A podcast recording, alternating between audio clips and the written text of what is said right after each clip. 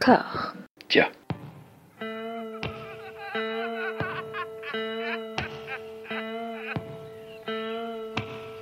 And now for something completely different. Would you like to talk about the meaning of life, darling? Sure, why not? Philosophy for two? Right. Provided the movement never forgets that it is the inalienable right of every man or woman or woman to rid himself or herself or herself. Agreed. Thank you, brother or sister or sister. Where was I? I think you finished. Oh, right. I don't want to talk to you no more, you empty-headed animal food trough whopper. I fart in your general direction. Your mother was a hamster and your father smelt of elderberries. Bonjour à toutes et à tous et bienvenue dans Discordia, le podcast qui tente d'aplanir les débats qui rongent la pop culture de l'intérieur dans une conversation apaisée. J'ai la joie d'être rejoint par deux amis du podcast qui sont venus à de maintes reprises, mais jamais ensemble. Arnaud Lanuc qui nous appelle de Hong Kong. Comment ça va? Ça va bien, merci. Bonjour à tous. Et Stéphane Boulet, qui se trouve dans un autre endroit euh, où la liberté d'expression est en péril, euh, la Savoie. ça, ça, ça va, Stéphane? euh, ouais, merci François, ça va. Bonsoir, bonsoir, bonjour tout le monde, en fait, selon l'heure à laquelle vous êtes. Alors, nous allons parler tous les trois d'un sujet un, un, peu transversal qui va recouvrir euh, trois cinématographies principalement. Nous allons parler euh, de l'Inde, de la Chine et de la Russie sur une thématique euh, bah, qui les rassemble dans leur contemporanéité et dans leurs histoires, la validité de faire du cinéma de propagande. C'est une idée qui m'est venue parce que ce, ces trois cinématographies-là, en fait, euh, dont on avait des, échos par l'exploitation euh, sur support physique ou en salle, bah, nous arrivent maintenant par plateforme, mais de façon un petit peu pas masqué, mais un petit peu sous le manteau, quoi. Disons que tu as des titres qui apparaissent dans les catalogues VOD, tu te dis, ah, tiens, qu'est-ce que c'est? Ah C'est étonnant ce que ce film raconte, dis donc. bah, pour le cinéma indien, pour commencer euh, là-dedans vite fait, il y a toujours eu, cette idée, en fait, sous-jacent dans le grand cinéma populaire, bah, de la célébration de la nation, un côté assez revanchard sur euh, l'ancien occupant britannique qui se développe de plus en plus et qui est toujours là. Hein. Tu as vu, euh, Stéphane, je sais, le, le film Sardar Odam, qui est, un, qui est sorti sur Amazon Prime et qui est très, très, très vénère à ce niveau-là. Oui, effectivement, oh. ouais, c'est voilà, c'est un film euh, qui voilà qui retrace une part euh, un peu un peu méconnue en Occident de, de, de l'histoire indienne, mais assez fondatrice pour le, le mouvement de voilà d'indépendance indien. Et effectivement, le portrait de l'impérialisme anglais est un peu sans concession, on va dire. Voilà, c'est sur la répression d'une euh, d'une manifestation pacifique euh, au début du XXe siècle, aux alentours de 1919, si je dis pas de bêtises. Et c'est un film qui, grosso modo, regarde Bloody Sunday de Paul Greengrass et lui dit Tiens ma bière, je vais te montrer comment on fait. non, mais c'est ça, non, mais c'est exactement ça. Euh, après, moi, j'ai trouvé le film assez fabuleux, mais euh, c'est vrai que tu sens l'influence voilà, de, de Paul Greengrass et même de, de Au nom du père, en fait. Euh, aussi. Ouais. voilà, c'est clairement la, la réappropriation de, de, de, ces films, de ces films militants de la cause euh, de, de l'IRA. D'ailleurs, l'IRA qui fait un petit, une petite apparition à un moment donné dans Sardar Oudam. Euh, Il y a de l'intersectionnalité, effectivement, oui. Exactement, voilà. Donc, euh, mais tu vois clairement cette influence, et aussi bien la thématique que même effectivement dans le dans l'aspect purement cinématographique, dans le sens où voilà, il a, tu vois qu'il a bien étudié qu'est-ce qui fonctionnait en termes de cinéma dans ces films-là et euh, il les a, euh, les a réemployés à sa façon. Quoi. Après, Arnaud, c'est quelque chose que le cinéma indien partage avec le, le cinéma hongkongais, hein. c'est-à-dire que les représentations des, euh, des Britanniques et même des Occidentaux en général sont, sont toujours un petit peu croquignolesques, on va dire.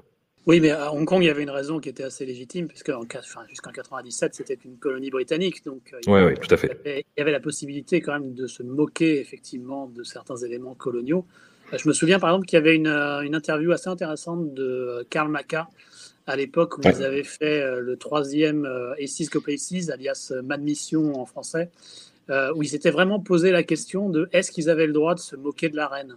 Est-ce que ça serait un problème auprès de la censure euh, Parce que c'était considéré comme un symbole très important de, de, de, de Royaume-Uni et donc du pouvoir colonial.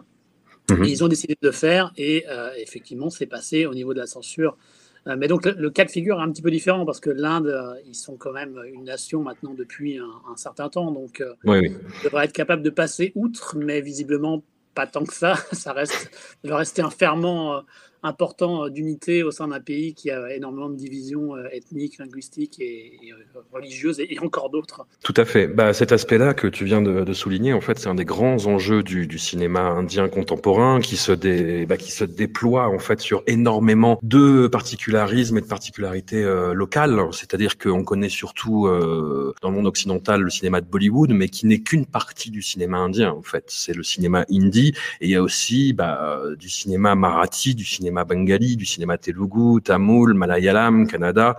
Et ça, c'est juste les plus grands, en fait. Hein. Il y a plein d'industries comme ça locales. Et en fait, ce qui les rassemble bon gré, mal gré un petit peu toutes, même si ça touche surtout le, le cinéma indie, bah, c'est cette façon qu'a euh, la société euh, civile, les euh, communautés religieuses ou ethniques, d'instrumentaliser ça et de, de faire du cinéma un enjeu vraiment populaire. C'est-à-dire que si un film, on, si on sent qu'un film va aborder certaines thématiques sous un angle qui ne nous plaît pas, on va gueuler. Il y a l'exemple le plus fameux et le plus récent, c'est le film Padmavat de Sanjay Leela Bansali, donc un des plus grands réalisateurs du cinéma hindi, à qui on doit Devdas notamment et à qui on doit en fait plein de euh, de cinéma mythique avec euh, Deepika Padukone et Ranbir Singh, que ce soit dans Ramlila ou Bajirao Mastani. Et donc là, dans Padmavat, ils jouent des antagonistes, mais ils sont là tous les deux à l'écran. Et ce film, en fait, a été euh, Dès le départ, en fait, il y a eu des rumeurs que euh, le personnage de Padmavat, qui est un personnage absolument mythique de la bah, du, folklore euh, de la communauté Rajput, allait être euh, maltraité. il y a eu des rumeurs comme quoi il allait avoir des scènes intimes entre Padmavat et le grand antagoniste de l'histoire, Alahuddin. et qui pour le coup lui a vraiment a vraiment existé et donc le, le, le, le tournage a été la proie en fait de plein d'incidents. Euh, bah, le réalisateur s'est fait casser la gueule, des décors ont été détruits, il y a eu des menaces de mort envers Deepika Padukone.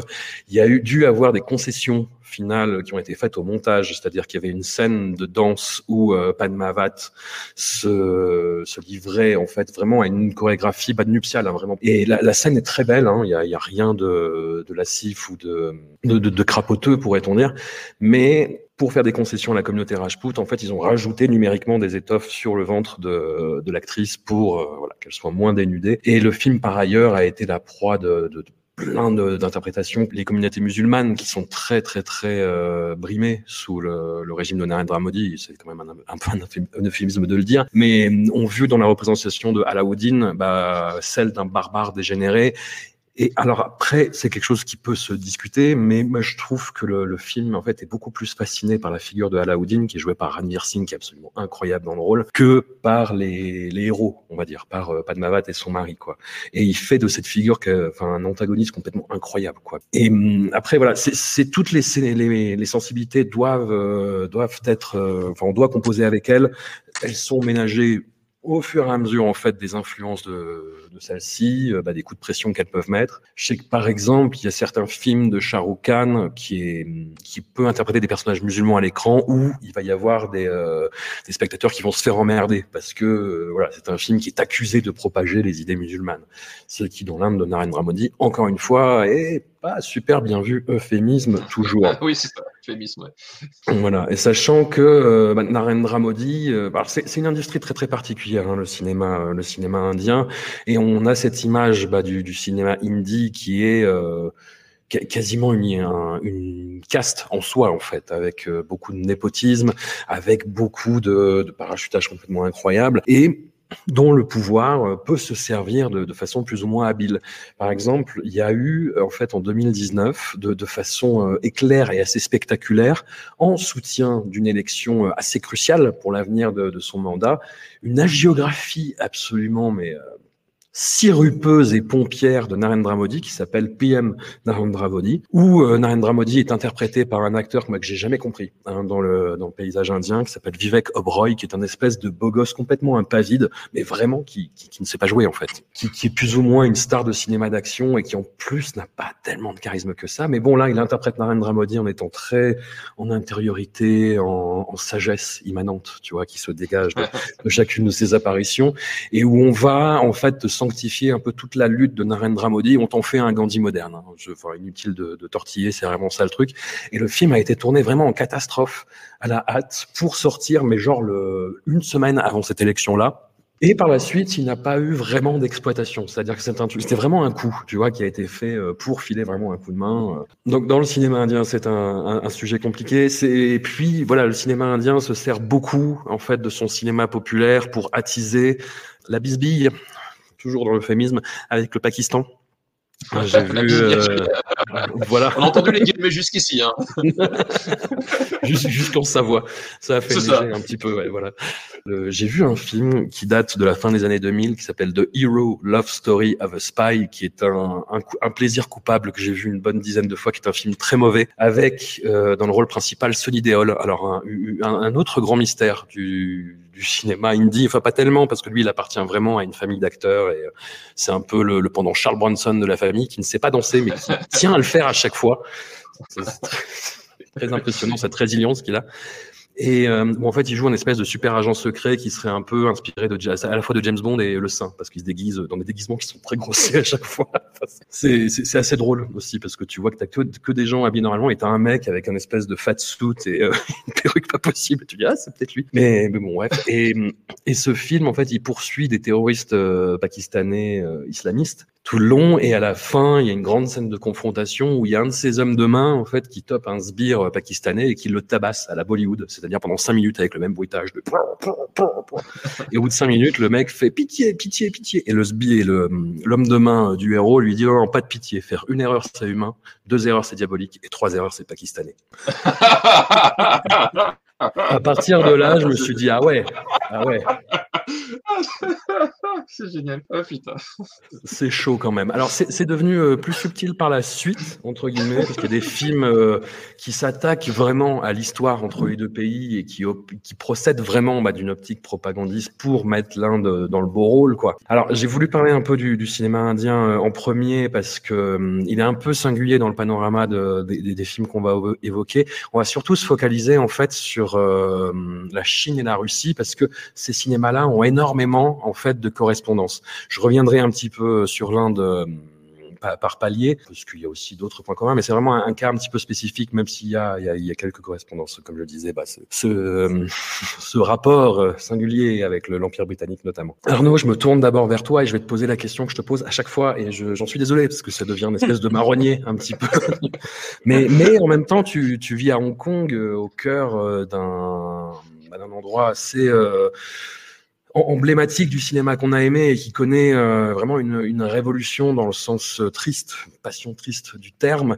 Comment ça se passe? Quelle est la situation à Hong Kong par rapport aux dernières fois dont on a parlé sur les enjeux vraiment de, liberté d'expression et de création artistique? Bah, les, les, enjeux sont toujours les mêmes et malheureusement la situation euh, continue, c'est-à-dire la, reprise en main du, gouvernement sous l'impulsion euh, de Pékin euh, en termes de, de, faire taire toute forme d'opposition. Donc on a eu la fermeture il n'y a pas très longtemps de Apple Daily, qui était un des principaux journaux d'opposition. On a eu ensuite Stand News, qui était également une publication d'opposition. Alors il en reste encore quelques-unes qui demeurent essentiellement sur Internet, mais à mon avis, c'est qu'une question de temps avant qu'elles y passent également.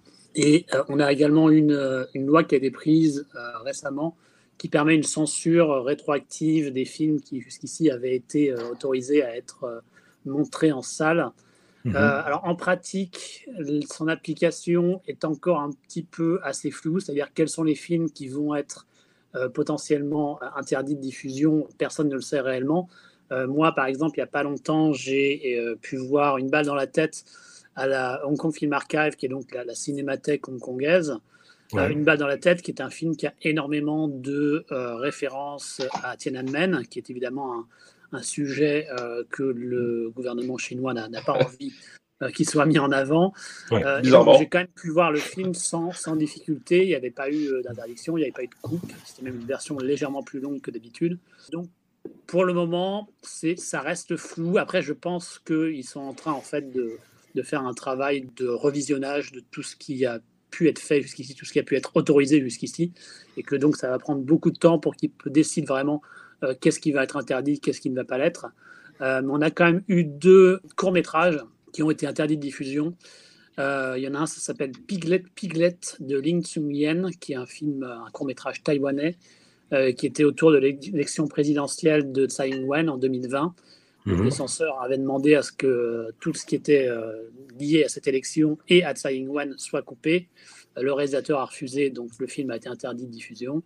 Et euh, un court métrage d'animation qui s'appelle The Cage, qui lui était un, court métrage réalisé par un, un réalisateur débutant euh, local, qui était un, court métrage contre le totalitarisme. on n'en sait pas beaucoup plus parce que vu que ça a été interdit, personne ne l'a vu, on ne sait pas exactement le contenu, mais euh, ça fait que ça n'a pas pu être euh, diffusé. Et donc, ça commence à, se mettre en place du point de vue euh, cinématographique, avec quand même des, peines assez importantes, hein, parce que si quelqu'un va montrer un de ses films interdits malgré tout, il s'expose à trois ans de prison et un million de dollars hongkongais d'amende, donc 100 000 euros en gros. Ouais, c'est vraiment fait pour être dissuasif. Quoi. Voilà, et ça le sera très certainement. Et ça va poser d'autres problèmes pour les, la production purement locale. Alors, je, reprends sur le fait que euh, beaucoup de gens ont du mal à comprendre que maintenant il y a, deux industries euh, à Hong Kong. Il y a une industrie qui est en coproduction avec la Chine et qui est mhm. donc de facto déjà euh, soumise aux règles chinoises. c'est des gens comme Choi comme Dante Lam, comme Raymond Yip, tous les gros films en gros. Euh, qui nécessitent beaucoup de budget, donc ils sont coproduits avec la Chine et donc ils doivent euh, se soumettre au système de censure chinois. Donc ils sont déjà euh, filtrés comme il se doit. Et après, à côté de ça, on a une autre industrie qui, elle, est spécifiquement basée à Hong Kong, qui fait des films uniquement pour le, public hongkongais ou son ancienne zone d'influence traditionnelle, Malaisie, Taïwan et un petit peu euh, festival. Et c'est évidemment des films qui euh, nécessitent des, tout petits budgets puisque le, public s'est réduit. Et c'est donc essentiellement des euh, films d'auteur, des comédies, quelques histoires d'amour également. Et eux, ça va vraiment être un, problème pour le futur, puisque beaucoup de ces films sont soutenus par le gouvernement. Il y a des films comme Still Human de Oliver Chan, dans lequel jouait Anthony Wong, euh, Prince Edward de Norris Wong, Mad World de Wong Chun, tout ça, c'est des films qui avaient été produits par le biais d'un programme gouvernemental qui permet aux réalisateurs débutants d'avoir leur premier film produit. Et vu que c'est un programme gouvernemental, ben, par définition, euh, ils vont euh, certainement éviter que certains sujets soient traités. par exemple, dans le cadre de ce programme, il y avait un film qui s'appelle Weeds on Fire, qui était un film de sport sur une équipe de baseball hongkongaise. Et dans ce film, il y avait quelques petites références assez légères, mais qui étaient là à la révolution des parapluies de 2014. Ça, par exemple, je pense que ça sauterait complètement dans le nouveau euh, régime qui est le nôtre depuis la loi de sécurité nationale. Mmh. Donc, ça va avoir un impact sur ces productions purement hongkongaises. Alors, comme d'habitude, on dit que plus il y a de censure, plus il y aura de la créativité et d'innovation pour essayer de, de l'éviter, mais euh, moi je pense quand même que ça va, ça va nécessairement réduire les possibilités de, de faire des choses intéressantes et que ça va d'une certaine façon être un peu le, le, dernier euh, clou dans le cercueil du cinéma euh, hongkongais indépendant. Hmm. Tu évoquais un court-métrage taïwanais. pour le boulot, j'ai vu deux films de zombies taïwanais récents, donc Get the Hell Out et The Sadness. The Sadness qui va être distribué en France début juillet, d'ailleurs. Euh, alors, je, vous préviens, le film est très, très, très euh, hardcore, c'est très, très, très violent. Euh, J'allais vous conseiller de le voir, mais soyez prévenus. vraiment, si vous comptez le voir, soyez prévenus, c'est vraiment salé, quoi. Et, en fait, ces deux films-là ont des discours euh, anti-chinois, enfin, pas anti-chinois euh, au sens euh, euh, bollywoodien anti-pakistanais, hein, mais, critique de la politique chinoise et de sa volonté de tutelle en fait de Taïwan, et de, façon hyper bourrine dans The Sadness et très satirique, caricaturale dans Get the Hell Out. Et je me demandais, du coup, est-ce que Taïwan serait pas un peu le dernier bastion de résistance à ce niveau-là, quoi, cinématographiquement? Ah oui, mais complètement, c'est en train de prendre cette direction. Effectivement, je me faisais la même réflexion par rapport au film de gangster. Euh, les films de gangsters euh, en Chine, c'est compliqué parce que euh, on n'a pas le droit de montrer une Chine avec. Ben, on proie au crime, hein, puisque le, hmm. gouvernement chinois fait en sorte que tout aille bien dans le pays, que tout le monde soit heureux, que la sécurité soit parfaite. Donc on ne peut pas montrer de films qui aillent trop à l'encontre de ça, même si parfois il y a quelques exceptions qui parviennent à passer. J'ai jamais bien compris comment, mais ça implique que tous les réalisateurs qui veulent faire des films de gangsters en fait doivent trouver des astuces qui font que souvent ça se passe en Thaïlande ou ça se passe dans un, une zone non identifiée. c'est ce que j'allais dire parce qu'effectivement, il, il, il, y a un truc qu'on remarque dans le, dans les dans, les, dans les polars en fait récents hongkongais parce qu'il y en a encore quelques-uns c'est qu'il déplace beaucoup l'action soit en Thaïlande, soit à Macao. En fait, c'est souvent, il y a souvent cette idée que euh, on, a le chinois qui va partir en Thaïlande et là, ça se passe mal. Et, euh, c'est un truc assez récurrent en fait, finalement, je pense, euh, dans, ce genre de cinéma parce qu'ils essaient de renouer un peu avec l'esprit des années 80-90 euh, avec des polars désespérés, etc. Machin. effectivement, c'est peut-être ce changement de, diaporama en fait, en gros, qui, qui, leur permet éventuellement de faire ça parce que sur Hong Kong même, on en voit de moins en moins l'action Exactement. et, quand ils font des films à, Hong Kong, il faut que ça se passe avant 1997, type euh, Chasing the Dragon avec euh, Donnie Yen, où euh, on peut bien montrer que à Hong Kong c'était la merde parce qu'il y avait la colonisation anglaise, c'était eux qui mm. vraiment faisaient tout, tout le mal. Et, donc, effectivement, ça fait que là, il y, a une carte à jouer pour Taïwan, je pense. et je m'étais fait la réflexion en voyant le troisième épisode des Gatao, les Gatao, c'est une série de, films de triade. Et j'ai vraiment l'impression que c'est eux qui sont en train de reprendre la flamme de ce type de film. De même pour un certain nombre de films euh, ouvertement euh, fantastiques. Euh, ils ont cette carte à jouer qu'ils peuvent, puisque Hong Kong, elle, ne l'a plus le cinéma hongkongais à chaque fois, enfin à la fin de chaque année sur ta chaîne YouTube, euh, la Maison du cinéma asiatique, tu fais un bilan de tout ce que tu as vu. J'ai l'impression que chaque année, tu, tu et j'apprécie beaucoup ça chez toi, tu, tu gardes espoir et tu, tu restes optimiste, mais voilà, bon an mal an, euh, c'est bien de plus en plus dur, quoi. A l'impression. Ah oui, oui, complètement, ça devient de plus en plus dur, mais, mais après, il reste quand même des talents. Hein, donc, euh, et puis, on a quand même eu des bons films venant de, de, formes de gouvernement dictatorial, donc euh, qui sait, ça peut quand même parvenir à faire des choses intéressantes par-ci par-là. Mais, mais oui, oui, non, mais l'industrie ne, veut pas, ne veut pas baisser les bras, mais, mais c'est compliqué, c'est de plus en plus compliqué. Mais c'est déjà le cas en Chine, hein. il, y a, y a, également des réalisateurs qui veulent faire des, des choses intéressantes et qui qui sont euh, brimés par, par la censure chinoise. Donc euh, nous, on est juste en train de, de rattraper euh, le train à ce niveau, mais il était déjà là depuis un certain temps. Alors après, j'en profite aussi. Pour, le, le but, c'est pas de jeter l'opprobre et de dire oh regardez les vilains propagandistes. Hein. Faut, j'ai envoyé un message à Stéphane, en, un message sur le cinéma américain. Comment justement le, département de la justice a aidé le cinéma depuis des années et comment il a réécrit certains trucs en disant non, bah lui, on va pas dire que c'est un, un, violeur. Lui, on va, on va présenter ça comme ça plutôt. Enfin, c'est quelque chose qui est vraiment répandu, mais c'est vrai que dans ces cinématographies-là, bah, on, découvre en fait, on découvre via les plateformes, on découvre euh, bah, via plein de genres qui sont réappropriés euh, par leurs soins et par aussi l'évolution parfois malheureuse de réalisateurs qu'on qu'on adore vraiment. Et ce qui nous amène en fait à, au film qui a, qui a décidé de, de, de, lancer cet épisode. Le deuxième plus gros succès mondial de 2021, c'est The Battle at Lake Changjin, donc co-réalisation de, de, trois réalisateurs, de Chain Kaige, de Dante Lam et de Choi Ark. Alors Choi Ark, on peut dire qu'on est tous les trois euh, croc love, on est Morgan de, de Choi. Arnaud, tu, tu, as un livre, tu as fini un livre sur, euh, sur ce sujet euh, qui promet d'être une, une bible indispensable, euh, voilà, qui va sortir incessamment sous peu. On fera d'ailleurs des, des épisodes sur Choyark avec toi, je, je te l'annonce. Euh, tu n'as fait pas comme si tu avais le choix.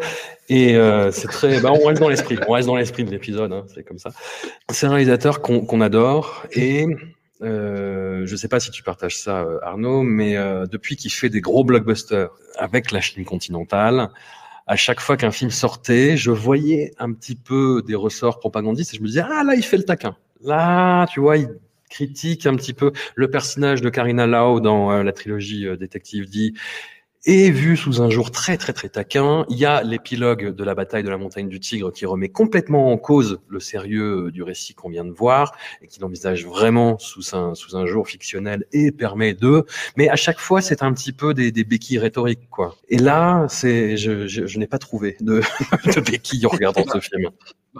En, fait, le, truc, c'est que tu trouves pas de béquilles parce que le, y y a, tu, l'as dit en préambule, il y a, y, a, comment s'appelle, euh, un truc très important dans The Battle of Lake C'est que euh, il y a Dantelam à côté.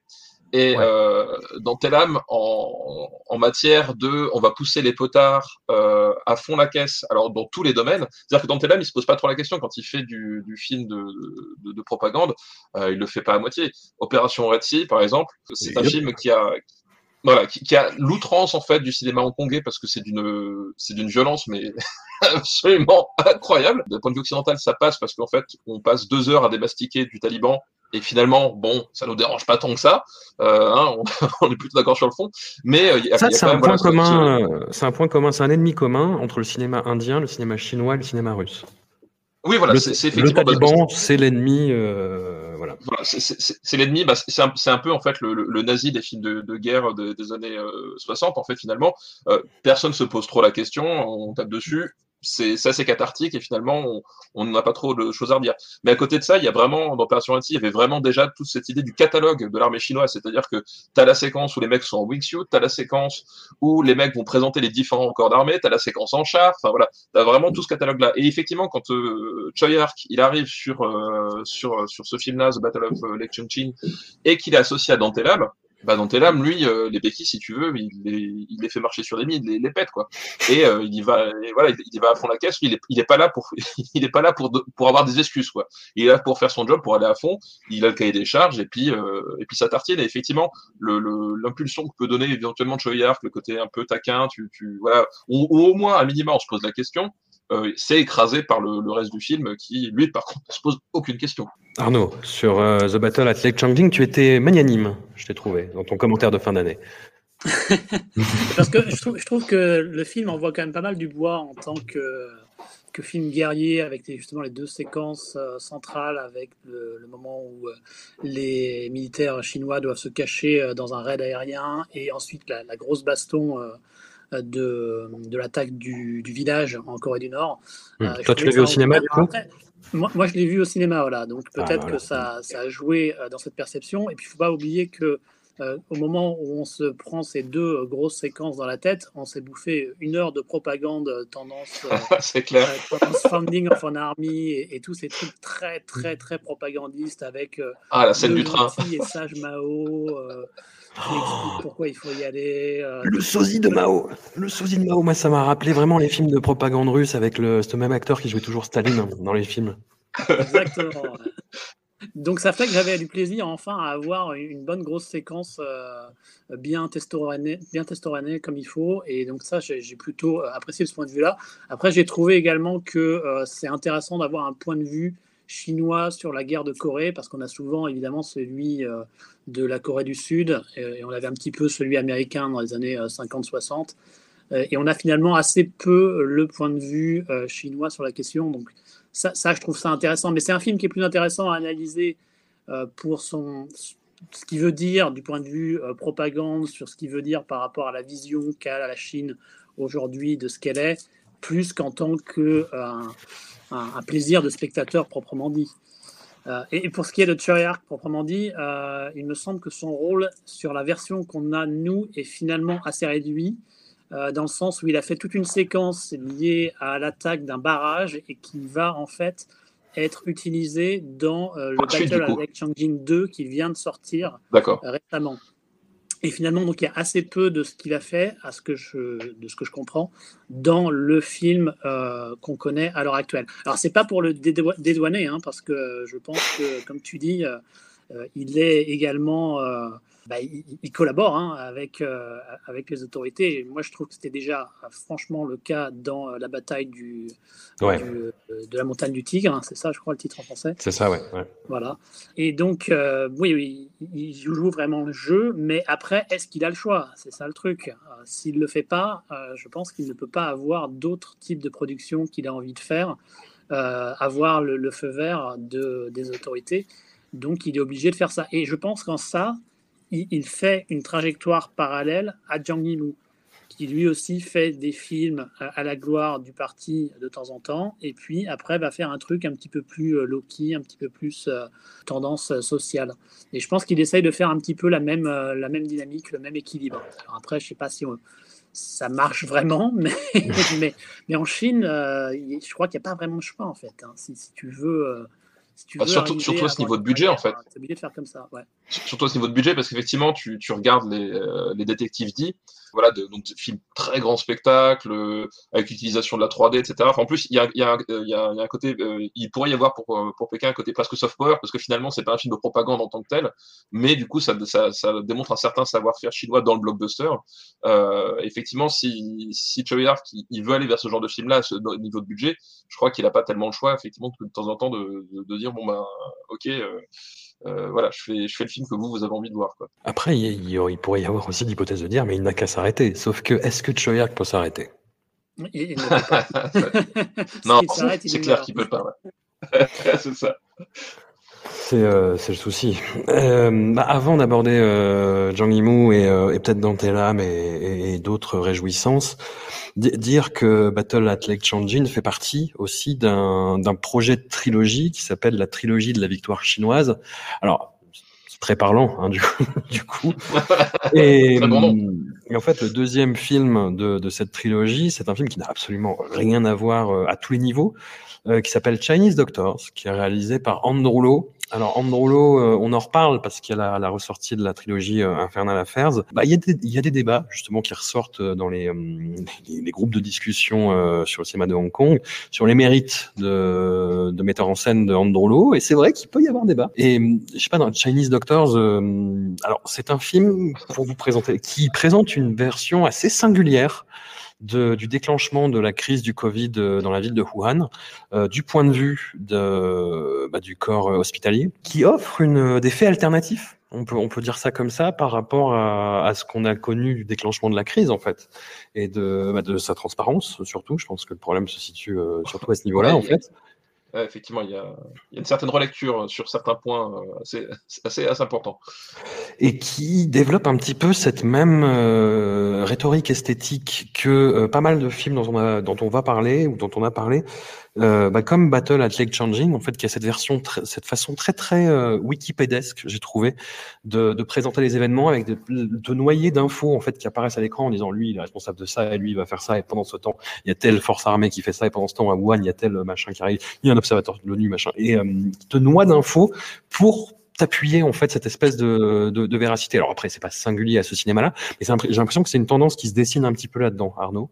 Euh, alors, il faut voir qu'il y a quand même un lien entre euh, Battle of Lake Changjin 1 et euh, Chinese Doctors, outre le fait que ça fait partie de cette trilogie euh, informelle, c'est que Andrew Lo, à l'origine, devait réaliser Ouais. Battle of Lake hein. C'était lui qui était le, premier réalisateur sur le projet.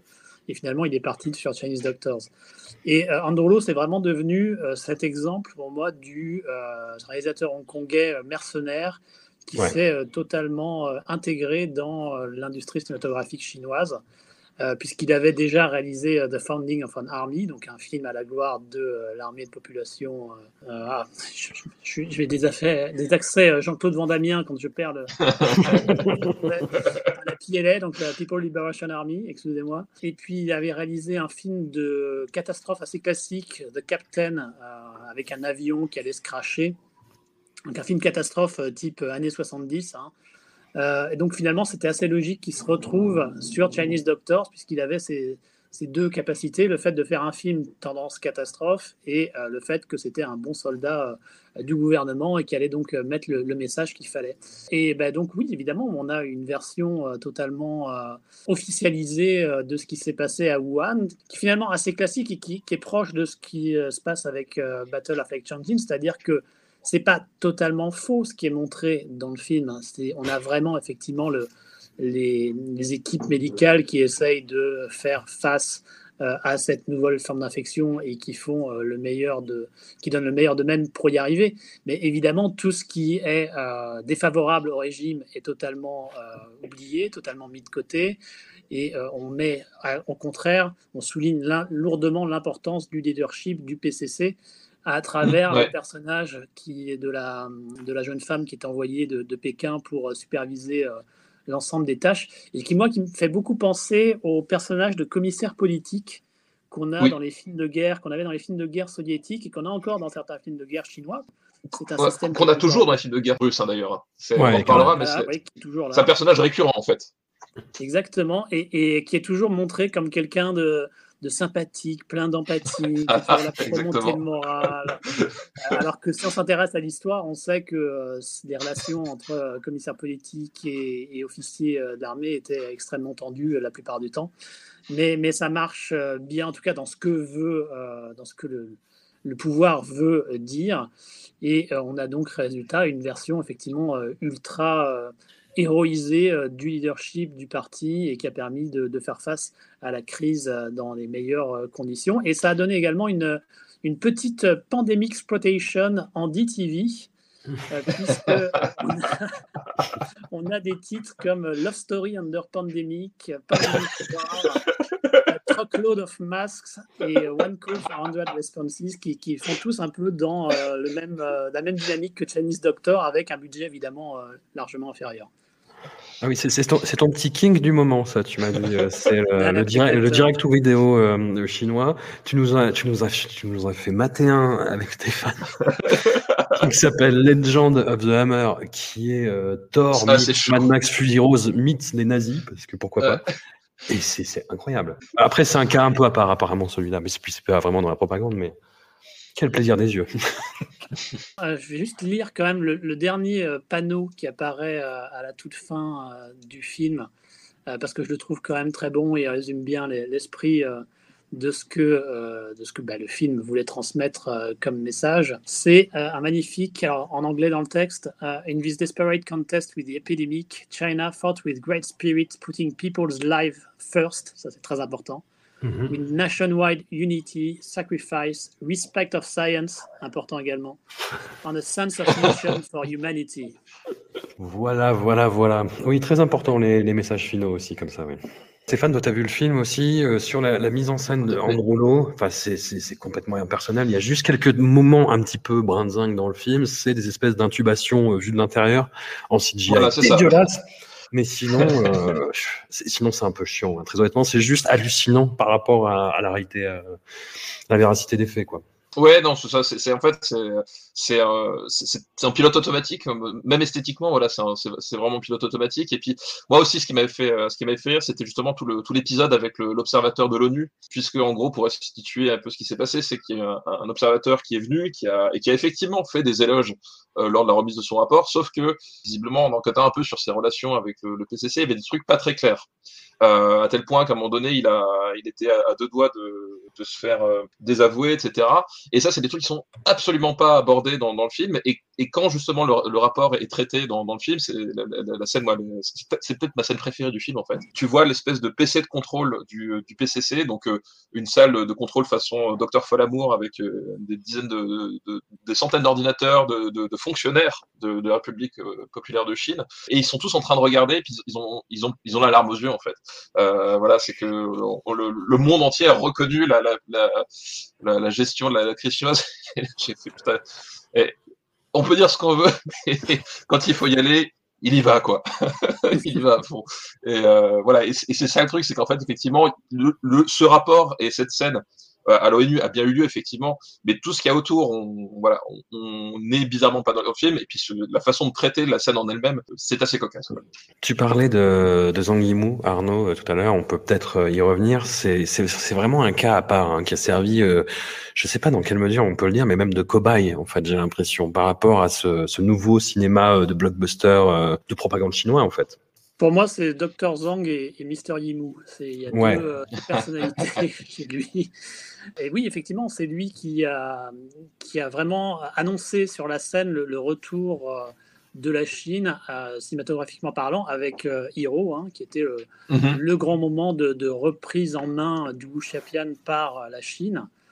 Et il l'a fait avec un, certain talent, parce que c'est un réalisateur qui est talentueux. C'est quand même un autre niveau qu'Androlo. Hein. oh, le coup bas. Mérité, les coups Il continue, il continue à le faire. Euh, c'est quand même lui qui a également fait La Grande Muraille avec, euh, avec Matt Damon. C'était un, un, film à destination de, vraiment faire en sorte que le soft power chinois euh, mm. marche à travers le monde, même si ça a un peu backfire au final. Euh, mais, mais à côté de ça, c'est quelqu'un qui également est capable de faire des trucs un petit peu plus euh, low-key, un petit peu plus personnels, sur des, sur des thématiques sociales. Et je pense qu'il est tout à fait conscient de, de cette situation et qu'il le fait, qu'il le fait exprès en fait qui, s'amuse dès qu'il a accès au gros, euh, gros budget pour essayer de faire des trucs un peu différents, comme avec Shadow, où il a joué sur la photographie en faisant quelque chose d'extrêmement sombre et tout. Et qu'à côté de ça, une fois qu'il s'est dégagé de ses euh, obligations euh, à ce niveau, bah, il va aller faire un truc un peu plus personnel à côté.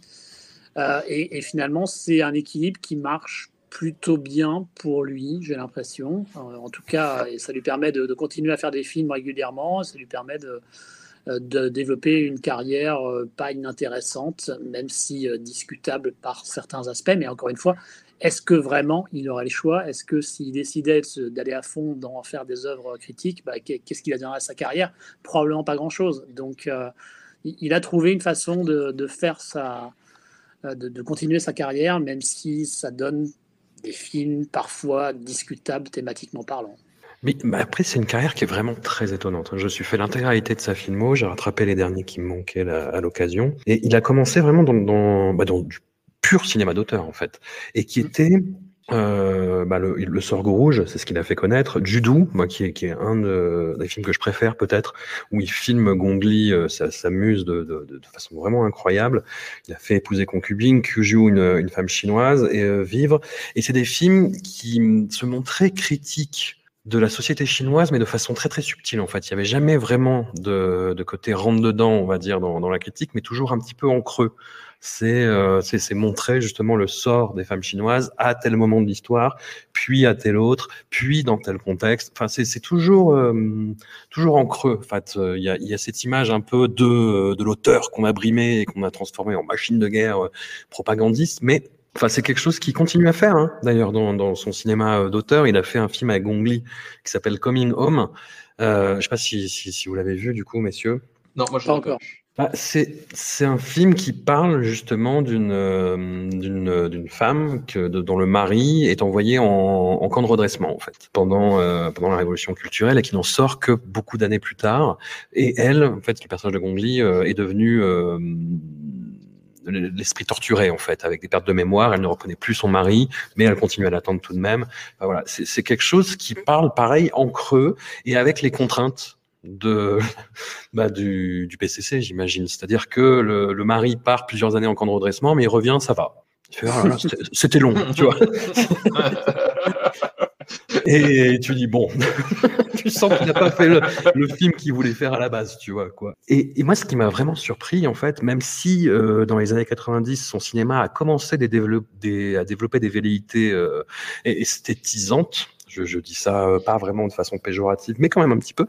Et un, un film comme Shanghai Triad, par exemple, trahit un petit peu cette, cette espèce de bascule vers là. Mais sauf que Hiro, tout d'un coup, on a affaire à un, ouais, un esthète qui, développe vraiment euh, bah, une, palette de couleurs à l'écran en travaillant dessus, en ayant un soin maniaque pour la reconstitution justement de ces cadres et de ces plans.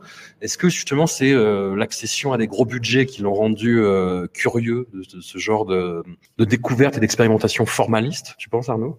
Ah oui, je pense que clairement, à partir du moment où il a eu accès à, à ces moyens, bah, il a décidé de s'amuser vraiment avec eux autant que faire se peut. Il a eu accès à tout un tas de, techniciens hongkongais également euh, de grande qualité, euh, auxquels il avait, avec lesquels il avait déjà euh, travaillé, puisqu'on se souvient qu'il était dans Terracotta Warriors de, officiellement de Ting Tung, même si en réalité il y a d'autres personnes qui ont bossé derrière. Mais donc il avait déjà eu accès à ça, qu'il avait travaillé avec des gens comme ça, et qu'il a, je pense qu'il a décidé de, de monter le truc encore d'un niveau au-dessus à partir du moment où il avait les fonds nécessaires pour le faire. Et euh, bah, il l'a fait grâce à sa fameuse euh, trilogie Mouchia. Et encore une fois, il le fait plutôt bien, hein, je pense, d'un point de vue euh, formaliste. Ça a quand même une gueule folle. après, tout est, tout est la question du, point de vue et, de la thématique qui s'en dégage. Mais sur les gros budgets de cette nature, c'est très aiguillé. Il faut peut-être rappeler quand même que le système de censure chinois, c'est un, système de double censure. Mmh. Il faut euh, d'abord être euh, accepté euh, par la censure en ce qui concerne le scénario. Ensuite, vous faites le film exactement tel que le scénario a été approuvé, ou en, tout cas autant que faire se peut. Et ensuite, vous devez à nouveau montrer le film à la censure pour qu'elle l'accepte et potentiellement elle peut à nouveau vous demander des modifications, même si vous ne l'avez pas demandé au moment de euh, l'approbation du scénario. Donc c'est vraiment un truc qui est extrêmement, extrêmement contrôlé. Et euh, la censure chinoise, elle est également extrêmement floue. C'est-à-dire qu'il y a plein d'instructions, mais personne ne sait très clairement ce qui est autorisé et ce qui ne l'est pas ce qui permet en fait de changer euh, régulièrement en fonction des euh, nouvelles instructions euh, du pouvoir, des nouvelles tendances. et donc ça rend la tâche extrêmement difficile pour les cinéastes pour faire des choses un petit peu originales et un petit peu personnelles. Il a fait notamment en 2011 un film qui s'appelle, alors qui a plein de titres, hein, mais là sur IMDb c'est Sacrifices of War, qui raconte le, bah là aussi il y a un acteur américain, Christian Bale, qui raconte le massacre de Nankin en fait par les, les troupes japonaises, qui est un énorme traumatisme de, l'histoire chinoise et qui avait en fait été euh, traité quelques années euh, avant ça, mais vraiment très peu de temps avant, par Lu Chuan dans un film absolument terrible qui s'appelle City of Life and Death Mmh. Et je sais que Lu Chuan avait eu beaucoup de, de soucis avec ce film-là parce que il avait osé montrer un, un, soldat euh, japonais qui témoignait des remords, même plus que ça en fait, par rapport à ce qui était en train de se passer. Et ça, c'était euh, c'était impardonnable. Je crois qu'il s'est fait même menacer de mort. Et par la suite, il a eu Lu Chuan une, une carrière dans du blockbuster beaucoup plus euh, dans les clous on va dire. Et hum, je ne sais pas dans quelle mesure, en fait, Sacrifices of War a été fait en réaction à ce film-là pour essayer de corriger un petit peu. En fait, ça fait partie d'une politique plus générale de la Chine depuis euh, les années 80 d'essayer de, se, de se redéfinir et de s'approprier euh, la Seconde Guerre mondiale, ce qui n'était pas quelque chose qui était euh, si présent dans le cinéma chinois post-1949, donc à partir du moment où, Mao a, a pris le, pouvoir en Chine. Euh, parce que le, le grand ennemi, c'était euh, les nationalistes, c'était le, les Kuomintang, euh, qui sont partis à Taïwan par la suite. Et le, la part de, des communistes dans la lutte contre les Japonais était finalement assez réduite. Donc c'était quelque chose qui n'était pas si présent que ça dans le cinéma chinois de la période années 50, 60, 70. Et c'est avec les années 80 que ça a changé où euh, il y a eu une volonté euh, de se réapproprier cet événement parce qu'il y a eu une perte de l'idéologie maoïste suite à l'accumulation euh, d'horreurs entre le grand bond en avant, la révolution culturelle, tout ça. Donc il y a eu une perte idéologique et il y a eu le besoin de remplacer ça par autre chose qui était une certaine forme de, nationalisme, voire ultranationalisme, et qui s'est concrétisé par cette relecture de la Seconde Guerre mondiale en montrant à quel point la Chine le rôle de la Chine dans la Seconde Guerre mondiale était extrêmement important, ce qui n'est pas totalement faux à nouveau. Euh, ça, c'est toujours, c'est, souvent comme ça en fait avec euh, les trucs de, propagande chinoise, c'est qu'ils se basent sur des éléments réels et après ils les mettent en avant sous un angle qui les arrange bien.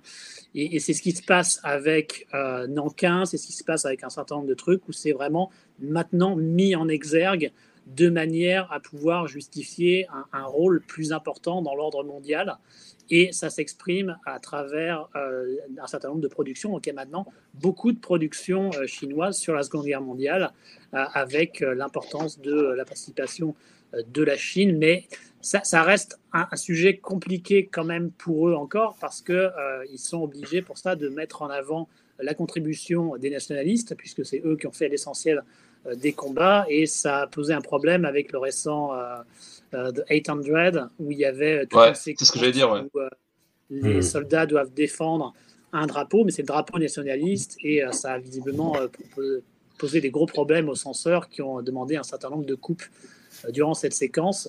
Et effectivement, même en, en donnant des instructions d'avoir à faire des films sur la Seconde Guerre mondiale, il y a quand même tout un tas de problèmes, entre autres, comme tu l'as dit, sur le film de Luchan avec le fait de montrer un personnage euh, japonais sous un jour assez euh, relativement favorable, parce que ça reste relativement. Hein. Ouais, c'est humain, quoi.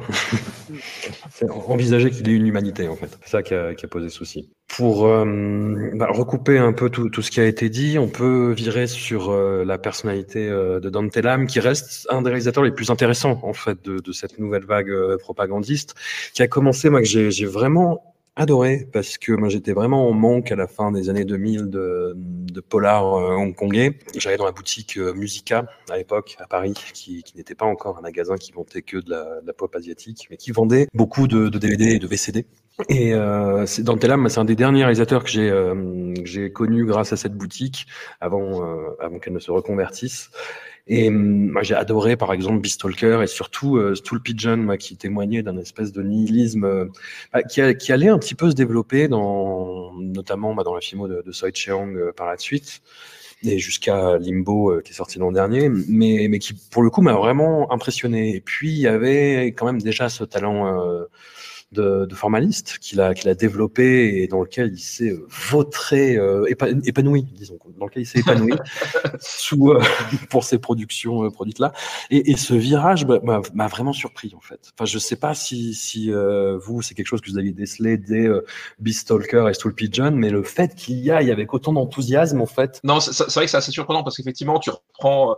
Donc, euh, il, a, il a débuté avec ce Biscops, donc euh, qui, a, qui est un film avec euh, Anthony Wong euh, et comment il s'appelle euh, Michael Wong. Michael, Michael Wong, voilà, euh, voilà une, histoire de, de, de, de flic euh, un peu craignos euh, qui, qui traîne dans le, dans, le, dans le Hong Kong interlope, euh, voilà, en un peu code comète justement du, du, euh, du polar hongkongais. Et puis après, il avait enchaîné, enfin en fait, il, a, il avait enchaîné pas mal de, de, de films un peu, un peu mineurs, des choses comme ça, mais euh, voilà, toujours un peu, on va dire, dans, dans un ton assez, euh, assez proche de ce qu'on attendait de, de genre cinéma. Je pense à, à The Crash, par exemple, avec euh, ce, voilà, ce- cette espèce d'enquête policière, euh, un peu, un peu finalement hors de toutes ces considérations. Et c'est vrai que euh, quand tu le vois attaquer, enfin, quand tu le vois, sa production récente, c'est, euh, voilà, comme dirait Jean-Michel Blanquer, c'est un virage à 360 degrés. Euh... non, mais il y a- y, a un côté extrêmement frontal, en fait. C'est ça qui est de vraiment surprenant.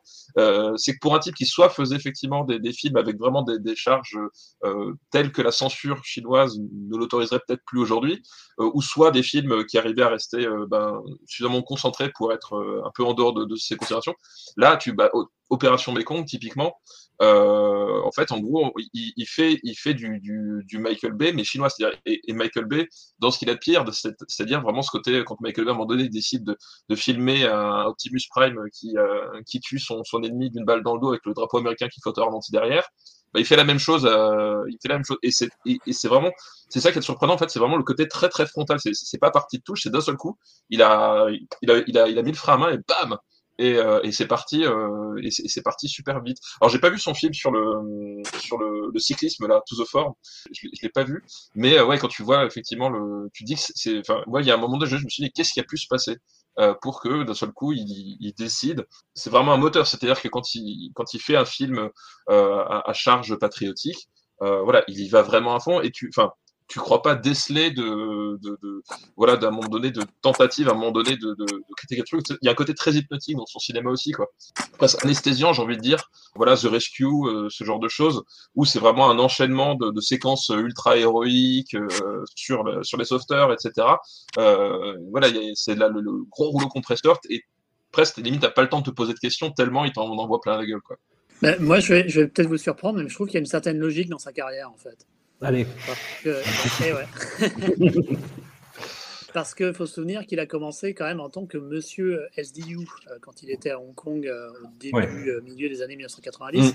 Le, le SDU, c'est la Special Duty Unit, c'est l'équivalent hongkongais du euh, GIGN. Et c'est ce qui se rapproche le plus du- d'une armée à Hong Kong, en fait, parce qu'à l'époque, il y avait l'armée britannique qui était sur place, euh, mais c'était pas, on faisait pas des films dessus. Euh, il n'y avait pas une tradition de, de films de guerre à Hong Kong.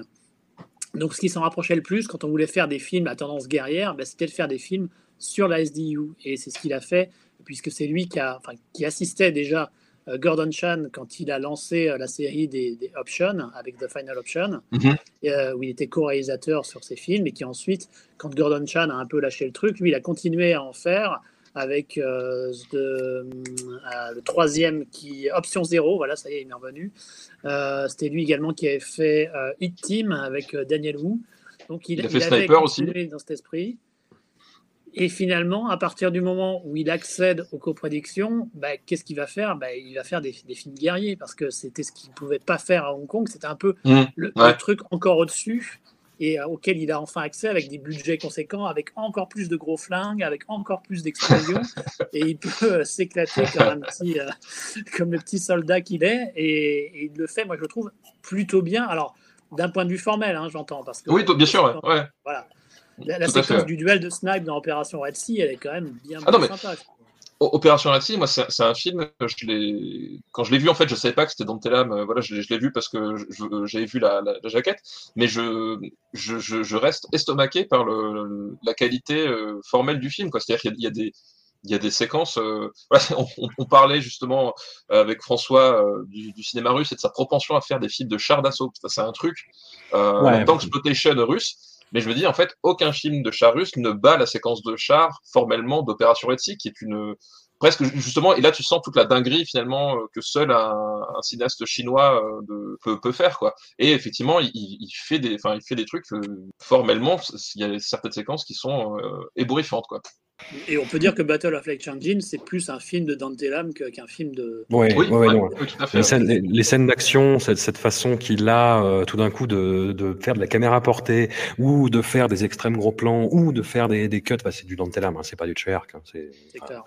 M'a ça m'a paru assez évident. Alors, je vais hum, continuer à m'accrocher à Beastalker et Stool Pigeon, qui sont des, euh, des polars où, euh, et c'est ça qui m'a plus surpris, on va dire, par rapport au, au reste, qui sont vraiment euh, centrés sur les personnages, comme diraient les Américains, où il y a vraiment des développements, des évolutions. Et en fait, quand ils passent à ce, genre de, cinéma, bah, à partir, à partir d'Opération Mekong, je pense, et puis sur The, Rescue, surtout, c'est là où c'est euh, c'est le plus sensible, même si dans Opération Red Sea, ça se retrouve c'est vraiment typique en fait de hum, bah, à la fois du cinéma chinois et du cinéma russe, c'est-à-dire le, le vrai héros, c'est pas quelqu'un en particulier. Alors après, il y a des exceptions, hein, il y a les Wolf Warriors dont on va parler, mais c'est le groupe. C'est le collectif, au point où il n'y a pas vraiment de, de personnages qui se dégagent en fait dans le groupe euh, qu'on va suivre. Enfin, moi c'est comme ça que je le ressens après. euh, je sais pas si, si pour vous ça le fait, mais j'ai l'impression ouais, que c'est des films qui sont un peu durs à suivre, du coup, parce que t'as pas vraiment, tu passes d'un personnage à l'autre sans que ce soit vraiment identifié, quoi. Ouais, non, t'as raison, les personnages sont des caricatures. Mais je pense que le Aussi, film ouais. qui fait le- la charnière entre cet aspect Dante Lam, monsieur euh, personnage de polar, et euh, monsieur film de guerre euh, chinois euh, euh, totalement euh, sans, sans personnalité euh, en, en tant que euh, dans, dans ses thèmes, bah, c'est euh, Vi- Viral Factor, euh, le film qu'il avait Ouais. fait avec euh, Nicolas Mm. C. et qui était qui se passait en grande partie dans le sud-est asiatique et euh, où il y avait déjà des séquences un peu euh, tendance euh, guerrière, bien plus que le côté euh, développement de personnages, mais il y avait aussi cet aspect-là qui restait, qui est un peu l'héritier de euh, Stu Pigeon, de Beatstalker. Et euh, c'est après, effectivement, comme tu l'as dit, avec Opération Mekong, qu'il est parti en mode euh, à fond, euh, fond l'armée. Et à chaque fois, il, délivre des séquences qui, qui déchirent quand même méchamment. Mais c'est vrai que les, les personnages en souffrent, bien que dans Opération Mekong, on a quand même euh, une très belle fausse barbe de, de Eddie Peng qui euh. Et après, on a quelques petits éléments, je crois, dans Opération Red Sea, il y a, il y a un ou deux euh, soldats qui sont un petit peu plus intéressants. Il y a, il y a la fille euh, C'est ça, ouais, avec, une, avec une cicatrice tout à fait. Ouais. de gueule cassée avec une cicatrice. Mais, c'est vrai que ça, reste des personnages tout à fait euh, en carton et, qui n'ont pas la, personnalité qui pouvait être développée dans euh, ces polars précédents. Est-ce que ça tient à Dante Lam? Est-ce que ça tient aux scénaristes avec lesquels il travaille? Parce que finalement, c'était euh, les films Beastalker, euh, Stu Pigeon, tout ça. Même si c'était des coproductions chinoises, ça restait des films qui étaient inscrits à Hong Kong avec la volonté de faire quelque chose qui était dans l'héritage du polar hongkongais Mhm. tel qu'on le connaît et avec Mhm. une relative liberté de ton un petit peu plus. Et là, vu qu'on est vraiment switché complètement sur le côté euh, chinois-chinois, ben, je pense qu'il se, qu'il s'intègre dans la manière dont euh, ce type de récit est euh, traditionnellement fait en Chine. Je ne sais pas à quel point il est impliqué dans, dans les scénarios, euh, à quel point il, il essaye de développer ou non les personnages. Moi, j'ai l'impression que tout ce qui l'intéresse, c'est vraiment de faire ces grosses séquences guerrières et qu'il il est à fond là-dessus et que le reste, finalement, euh, c'est plus de l'illustration pour faire plaisir euh, euh, aux investisseurs, euh, à la censure et tout ça. Quoi. Alors, comme je l'indiquais tout à l'heure, il y a une singularité dans ce, dans ce paysage-là, en fait, et même dans le paysage du blockbuster chinois euh, en général. On a le diptyque Wolf Warrior. qui, qui, ont été des cartons absolument atomiques et, qui sont euh, interprétés et réalisés, écrits, je crois, je, je suis pas sûr, toi de me corriger Arnaud peut-être, par Wu Jing.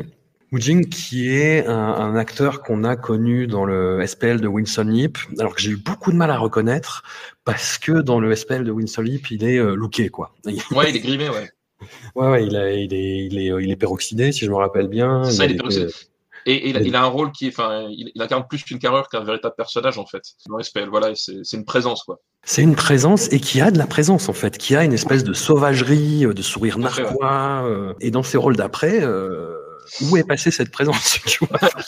Bah, ouais, Autant ouais, dans, dans, dans, le diptyque Wolf Warrior que dans euh, The Battle at Lake Changjin, euh, je vois une surface plane, tu vois quoi. Ouais, c'est vrai qu'effectivement, c'est enfin, un acteur qui est assez transparent en termes d'interprétation et en même temps. Euh, euh, quelque part, du coup, ça, ça fonctionne pas mal pour ces films-là parce que euh, voilà, au-delà de l'interprétation, finalement, c'est juste le rôle qui, qui, qui, au centre de truc qui est important. Voilà, le, cette espèce de, de, de, soldat à chaque fois qui va euh, avoir un sens du devoir complètement démesuré et qui va euh, et qui va se, se, battre pour son, son, pays sans même se poser de questions, jusqu'à en convaincre finalement euh, les gens autour de autour de lui. Voilà, c'est. Euh, mais c'est vrai que en termes de d'interprétation pure, je, je, me pose aussi quand même des, des questions. Même dans, dans Wolf Warrior, c'est dans, dans, le premier, il y a, il y a, y a, des, y a des séquences où il est avec son unité en en, où ils sont de nuit, etc. Et en fait, euh, tous les personnages secondaires euh, dont tu te rappelles absolument pas le nom, euh, limite, ils, ont l'air, d'avoir plus de présence que lui, qui, a l'air vraiment d'être, d'être ailleurs. Il y a un truc, euh, c'est, voilà, c'est une espèce d'archétype un peu étrange, quoi, ce qu'il est devenu. Mais dans le même temps, dans les Wolf Warriors, en fait, il représente cette espèce de quintessence héroïque qui se joue beaucoup bah, dans le cinéma indien aussi, où on a cette, cette espèce de, de, de parodie du, de l'idéal héroïque euh, tel que popularisé par les blockbusters américains, du, du maverick, mais qui en même temps euh, respecte vraiment les corps constitués. Hein. Il y a cette fascination pour l'uniforme, pour le militaire. Ça. Chez les Indiens, ce sera plus euh, les flics, même si on a eu un, un film récemment, Uri Surgical Strike, qui joue beaucoup dans cette catégorie de fascination pour les militaires. Mais hum, là, voilà, Wu Jing, c'est le, le, le, soldat un peu fou, le loup solitaire, hein, pour, pour reprendre. C'est ça, c'est, en fait, c'est, en fait, il, il incarne le, finalement le, le, le, soldat plus soldat que les soldats, c'est-à-dire qu'en fait, il a, il a vraiment cette espèce de rôle de presque de, de, de compas, euh, de compas du devoir en fait. Euh, c'est notamment frappant dans Wolf Warrior 2 où euh, la, la, première séquence, en fait, il arrive dans le, le village d'un de ses, euh, d'un de ses euh, euh, camarades tombés au combat et le village en fait est détruit par des, des vilains promoteurs et il commet l'irréparable en, voilà, en boxant jusqu'à la mort un, propriétaire véreux, même mafieux, je crois. Hein, voilà. Euh, et du coup, le, le, les autorités n'ont pas d'autre choix que de l'arrêter. Mais au fond de lui, voilà, c'est, c'est, c'est, tu, sens que euh, il, a fait ça et la loi le condamne parce que c'est pas bien. Mais en même temps, c'était la bonne chose à faire. Tu as vraiment ce côté. Euh, voilà, il est, il est celui qui va être, qui va être le, garant des vraies responsabilités. D'ailleurs, dans le même film, un peu plus tard, c'est quand à un moment donné, la, l'ambassade est paralysée par les tractations diplomatiques à cause de l'Occident. C'est bien, dit d'ailleurs, on te dit qu'ils peuvent rien faire à cause de, de l'ONU qui les empêche d'intervenir. Bah lui, il va se dévouer parce qu'il sent que le devoir chinois, euh, c'est d'aller faire ça. Et on, peut dire, oui, non, mais tu surinterprètes, mais pas du tout, parce que le, film, littéralement, il fait traverser un convoi de civils entre dans pleine zone de guerre et les gens s'arrêtent de tirer euh, et laissent passer le convoi parce que il est debout dans, sur sa jeep avec un drapeau euh, un drapeau chinois pour signifier que voilà et du coup les gens disent ah ouais non on va le laisser passer. Enfin, voilà c'est même pas la surreprésentation c'est vraiment ça c'est-à-dire que il incarne ce sens chinois euh, ce sens du devoir chinois un peu un, un peu un peu ultime et qui effectivement parfois bah, les règles ne sont pas compatibles. Bah, lui il assume finalement d'être celui qui va porter cette, cette espèce de, de moralité en fait supérieure quoi. Et, et sa carrière, ça vraiment le, le, point de bascule en fait des, des cinémas chinois. Les cinémas chinois qui avant étaient essentiellement, euh, enfin qui consistaient en grande partie euh, par Hong Kong. Et sa première partie de carrière, c'était à Hong Kong, où il se retrouvait souvent à jouer les méchants et méchants souvent venant du continent. Euh, c'est ce qu'il a fait pendant une, une dizaine d'années. Et maintenant que euh, le centre de gravité s'est déplacé de Hong Kong vers Pékin, eh ben, il a des rôles totalement ultra héroïques dans Mm. lesquels effectivement il est, euh, il est transparent, mais parce que ça permet effectivement de, de mettre tous les, les éléments que euh, le, le gouvernement veut voir dans euh, ce type de héros, quelqu'un d'extrêmement euh, vertueux et qui va, qui va tout faire pour le pays, qui va sacrifier, le, le sens du sacrifice pour les, les choses importantes telles qu'elles ont été définies par le Parti communiste chinois. Donc il y a vraiment ce point de bascule chez lui où il, est devenu le, le grand héros chinois euh, dans le présent, à travers des films comme Wolf Warrior, dans le passé, à travers le, Climbers, le film de Daniel Lee, euh, je pensais, oui. The Climbers, ouais. ouais. Voilà. Et, et, dans le futur, avec euh, The Wandering Earth. Ouais, tout à fait, c'est vrai. Oui, en collaboration avec les Russes. Eh oui, toujours dans les bons coups. Incroyable transition offerte sur un plateau, même pas d'argent, sur un plateau doré par, par Arnaud. On va passer sur le cinéma russe contemporain qui, pa qui partage beaucoup de points communs avec euh, les deux cinématographies qu'on a évoquées, mais surtout avec la Chine. Alors, le cinéma russe pendant les années 90 a traversé une crise euh, absolument euh, effroyable du fait des, mutations et de l'évolution et, du changement de, régime.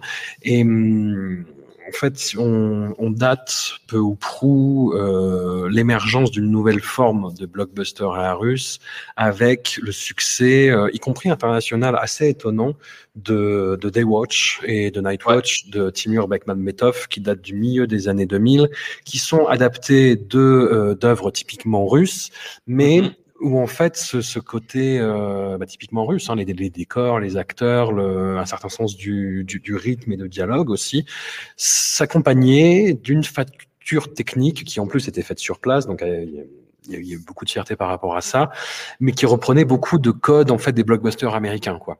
Tout à fait. Non, effectivement, le, cinéma russe, il y, y a plus, enfin en tout cas le cinéma russe moderne. Euh, euh, et il y a plusieurs courants. Effectivement, un de ces courants, effectivement, c'est de, euh, c'est d'essayer de, de, de, de, s'inscrire dans la, dans la roue du, du, du, blockbuster américain de deux façons. Soit effectivement euh, avec euh, Daywatch et Nightwatch, qui, qui a quand même une proposition assez singulière, mais tu as beaucoup de films qui essaient justement d'être la version russe de euh, voilà, as, tu vas avoir Guardians qui va être la version russe de n'importe quel euh, film. Avengers, hein, surtout. Ouais. ouais. ouais de, de super-héros dans un Avengers. Tu vas voir, euh, tu vas voir des films un, un, peu plus modestes, mais tu vas voir des films comme Sputnik, par exemple, qui va être une espèce de variation d'Alien à la russe. Euh, voilà, ils ont beaucoup de, ils ont beaucoup de films comme ça où ils essaient de refaire ta Solid Sem, euh, qui est le, qui est un, un, mix entre Apollo 13 et Gravity à la russe aussi. Euh, voilà, donc tu as beaucoup de films comme ça qui vont essayer de reprendre les formules américaines et de les faire euh, et de les faire à la russe. Et, et justement, tu, tu, parles, si tu fais bien de parler de ça, c'est-à-dire qu'il y, y, a quelque chose de très important dans le dans le dans cette dynamique-là, c'est que euh, il y a eu aussi, ça s'accompagnait milieu des années 2000 et avec une grosse explosion au tournant des années 2010 euh, sur les studios d'effets spéciaux russes. C'est-à-dire que tu as euh, des studios comme euh, Postmodern Digital, Film Direction ou comment il s'appelle un autre dont j'ai oublié le nom. Enfin, voilà, tu as, des grands studios russes en fait d'effets spéciaux qui commencent à émerger. Et c'est vrai que quand ils ont le budget, ils peuvent faire des trucs assez assez assez impressionnants et qui vont commencer aussi à se à s'exporter. C'est-à-dire que Postmodern Digital, on va le retrouver donc sur des euh, sur des effets spéciaux de, plein de blockbusters ou de semi-blockbusters euh, russes parce que quand on dit blockbuster, attention, c'est pas des, euh, des, budgets à 300 millions à l'américaine hein, quand même. Un blockbuster russe, voilà, ça, ça tourne plutôt aux alentours de, de 20-30 millions, ce qui est déjà énorme à, en termes de production là-bas. Mais voilà, des studios de, de post-production, donc post-modern digital notamment, on va le retrouver euh, ben, dans des films indiens, dans des films chinois. On va même le retrouver euh, à la post-production de, de, séries comme Tchernobyl en fait pour HBO. Euh, mmh. Donc voilà, c'est un, un, élément de, de, soft power euh, assez assez important pour la Russie. Voilà cette espèce de savoir-faire qui s'exporte donc avec des films qui vont finalement rester que dans le domaine russe, mais qui essaie justement à travers ces, petits éléments-là, voilà, le savoir-faire russe, porté par ces par ces, ces gros gros gros blockbusters quoi. Et donc voilà donc du coup ils vont essayer d'avoir cette espèce de dynamique euh, d'avoir leur propre blockbuster euh, leur propre leur propre version impressionnante avec on va essayer de reprendre les, les codes etc. C'est pas toujours très heureux c'est pas toujours très très heureux et la, la, difficulté qu'ils ont c'est qu'en fait c'est que parmi tous ces gros blockbusters il y a finalement assez peu qui s'exportent au-delà de, de, des frontières russes alors que c'est des véritables cartons à la maison quoi. Alors, ça s'exporte surtout en Chine, figure-toi. Oui, ouais. eh Alors, bizarrement. Alors après, on n'est pas non plus sur les mêmes volumes euh, de box-office et de rentabilisation. Hein. C'est-à-dire que c'est un cinéma qui coûte cher à l'échelle locale, qui est très soutenu par le gouvernement, euh, bah, sauf sauf quand les scripts n'ont pas été validés en amont. Hein. À ce moment-là, c'est un peu débrouille-toi et surtout débrouille-toi pour le faire exploiter et pour le montrer dans les festivals internationaux. Mais hum, après, la Chine, justement, ce dont on n'a pas parlé, euh, c'est qu'elle a développé son parc de salles au point où, et puis même euh, l'encouragement à aller en salle, euh, au point où c'est devenu le plus gros marché euh, mondial à partir de 2019. Ce qui se passe en Russie, c'est il y a également un développement en fait des constructions de cinéma, mais qui ne procède pas vraiment bah, de la, même euh, infrastructure, on va dire. C'est-à-dire qu'en Chine, il y a beaucoup de développement, Arnaud, si corrige-moi si je me trompe, mais de, de multiplex surtout. Oui, oui, c'est essentiellement du multiplex, effectivement. Dans des zones commerciales, ouais. Je me trompe peut-être, mais il me semble que euh, en 2019, c'était encore les États-Unis qui étaient le premier marché. C'est à partir de 2020 que euh, ça, a switché et que la Chine est devenue première. Bon, après, les circonstances sont un peu particulières. Puisque ouais, c'est ça, c'est la pandémie. Euh, voilà. Mais, mais c'est des les trajectoires, effectivement, qui sont prévues. C'est que en temps normal, le marché chinois va incessamment sous peu prendre de vitesse le marché américain. Et le, le, marché de, des salles russes, en fait, va beaucoup plus vers un modèle euh, bah, qui pourrait se rapprocher du cinéma indien, même si c'est loin, très très très loin de ses particularités, mais où on va construire des salles, en fait, dans des zones un peu plus reculées que les zones urbaines, en fait, pour toucher le plus large public possible et qui est vraiment un engouement autour de ce cinéma-là. Et là, pour le coup, dans le, le, cinéma de blockbuster, il y a un vrai sentiment national, patriotique, qui doit, une exaltation de la fierté d'être russe, qui doit être développée et en ce sens, bah, comme on parlait de, comme Arnaud parlait de ça pour le cinéma chinois, il y a un énorme développement, mais ce s'en est presque gaguesque, des, films qui se passent pendant la Seconde Guerre mondiale en fait, et avec une approche, euh, je sais pas Stéphane si, si tu partages ça, c'est peut-être un peu extrême, mais moi qui m'a semblé quasi fétichiste en fait, par rapport au tank, par rapport à la Kalachnikov, par rapport à l'uniforme. Ouais, non, complètement. Bah, effectivement, d'une manière générale, mais c'est vrai aussi dans, de, dans même dans les blockbusters. Enfin, Guardians, par exemple, c'est assez, assez, frappant. Il y a quand même une, une vraie nostalgie euh, de la Russie soviétique.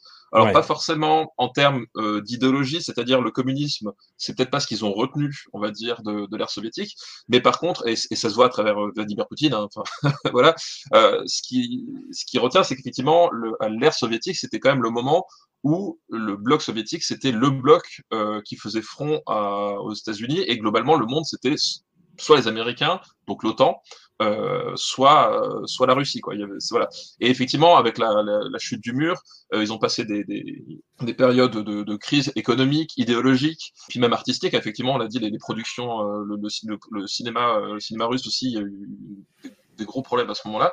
Donc ils, ils, ont ils ont cette nostalgie dans le sens où mince, c'était quand même le moment où où la Russie, ça voulait dire quelque chose quoi.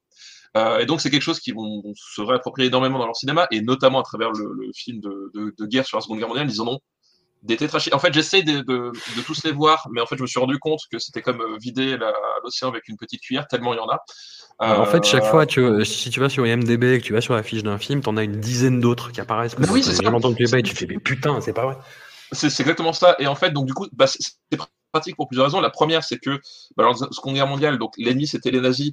Donc en termes, si tu veux, de, de, de, de représentation, c'est assez facile d'en faire des méchants. Et même pour ceux qui arrivent à s'exporter euh, à l'Occident, finalement, c'est une pilule qui, qui passe facilement parce qu'effectivement, bon bah quand opposes les, les nazis à un autre peuple, tu as tendance effectivement à être plutôt pour l'autre peuple, hein, généralement. Enfin après, ça dépend des gens, j'imagine, mais, mais euh...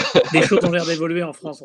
Voilà, les choses ont d'évoluer en France. Mais globalement, il y a ce côté-là, c'est assez facile du coup de s'opposer aux nazis. Ça permet du coup de, parler de la, grandeur de la, Russie à une époque où c'était une Russie, euh, une Russie assez forte. Euh, et puis surtout, faut, faut savoir que à l'époque euh, de la Seconde Guerre mondiale, en fait, les héros russes, les héros au sens, euh, les héros du parti, il y en avait pratiquement un par jour qui sortait. C'est-à-dire qu'en France, on connaît tous l'exemple de, alors c'est pas la Seconde Guerre, mais c'est un peu le même système. On connaît tous l'exemple de Stakhanov, en fait, euh, cet ouvrier qui a, qui a, qui a, qui a développé son, son, sa, productivité dans les mines, etc., et qui a donné donc l'adjectif stakhanoviste euh, aujourd'hui en français. en fait, des personnages de, cette envergure-là, ils essayent d'en produire euh, pratiquement tous les jours pendant la guerre parce que c'était un moyen de propagande assez efficace. Et du coup, ils ont à portée de main une voilà une espèce de de, de, de, de récits héroïques généralement assez fantasmés, assez, assez voilà romancés, mais qui, qui leur permettent voilà de d'avoir des histoires bah, à la russe, c'est-à-dire plus grosses que la vie, avec des personnages voilà hyper hyper hyper hypertrophiés voilà dans leurs sentiments, dans leur rapport à la mort, au sacrifice, voilà. Donc c'est toute cette espèce de, de grandeur et effectivement euh, ce qui est intéressant, c'est que dans beaucoup de ces films-là, l'allemand qui est en face, euh, il y a beaucoup de films où finalement c'est pas tellement un nazi que juste un soldat allemand. Et il y a vraiment parfois cette espèce de côté euh, on, voilà presque un espèce d'héritage du pacte de Varsovie. C'est très très étrange comme comme comme relecture mais où ils se disent oui euh, finalement à peu de choses près on aurait pu on aurait pu être potes. Il y a vraiment des films russes où tu as vraiment ce que j'allais dire. c'est-à-dire que tu tu parles de l'antagonisme nazi, mais c'est des bons gars qui sont juste du mauvais côté dans certains films, tu vois. Dans certains films, effectivement, il y, a ce côté-là, effectivement, où euh, euh, ils se disent, ah, finalement, à peu de choses près, voilà, on aurait pu combattre chacun côte à côte, etc. Euh, et alors, il n'y a jamais de, de, de moment où, euh, où ils vont dire les, les nazis c'est pas si mal que ça, mais tu as vraiment ce côté, on, occulte, on occulte le, le, le, crime de guerre, c'est-à-dire effectivement, on, on voit l'armée allemande, mais on oublie finalement quelque part que c'était aussi l'armée la, nazie, c'est-à-dire que euh, moi j'ai pas encore vu de film de guerre russe où on parlait d'extermination de, de, euh, systématique, à part évidemment Requiem pour un massacre, qui est quand même un exemple euh, ah, des années 80, ouais, et qui est des années 80 et qui est pas du tout dans les mêmes conditions de conditions de production, euh, quoi que ce soit.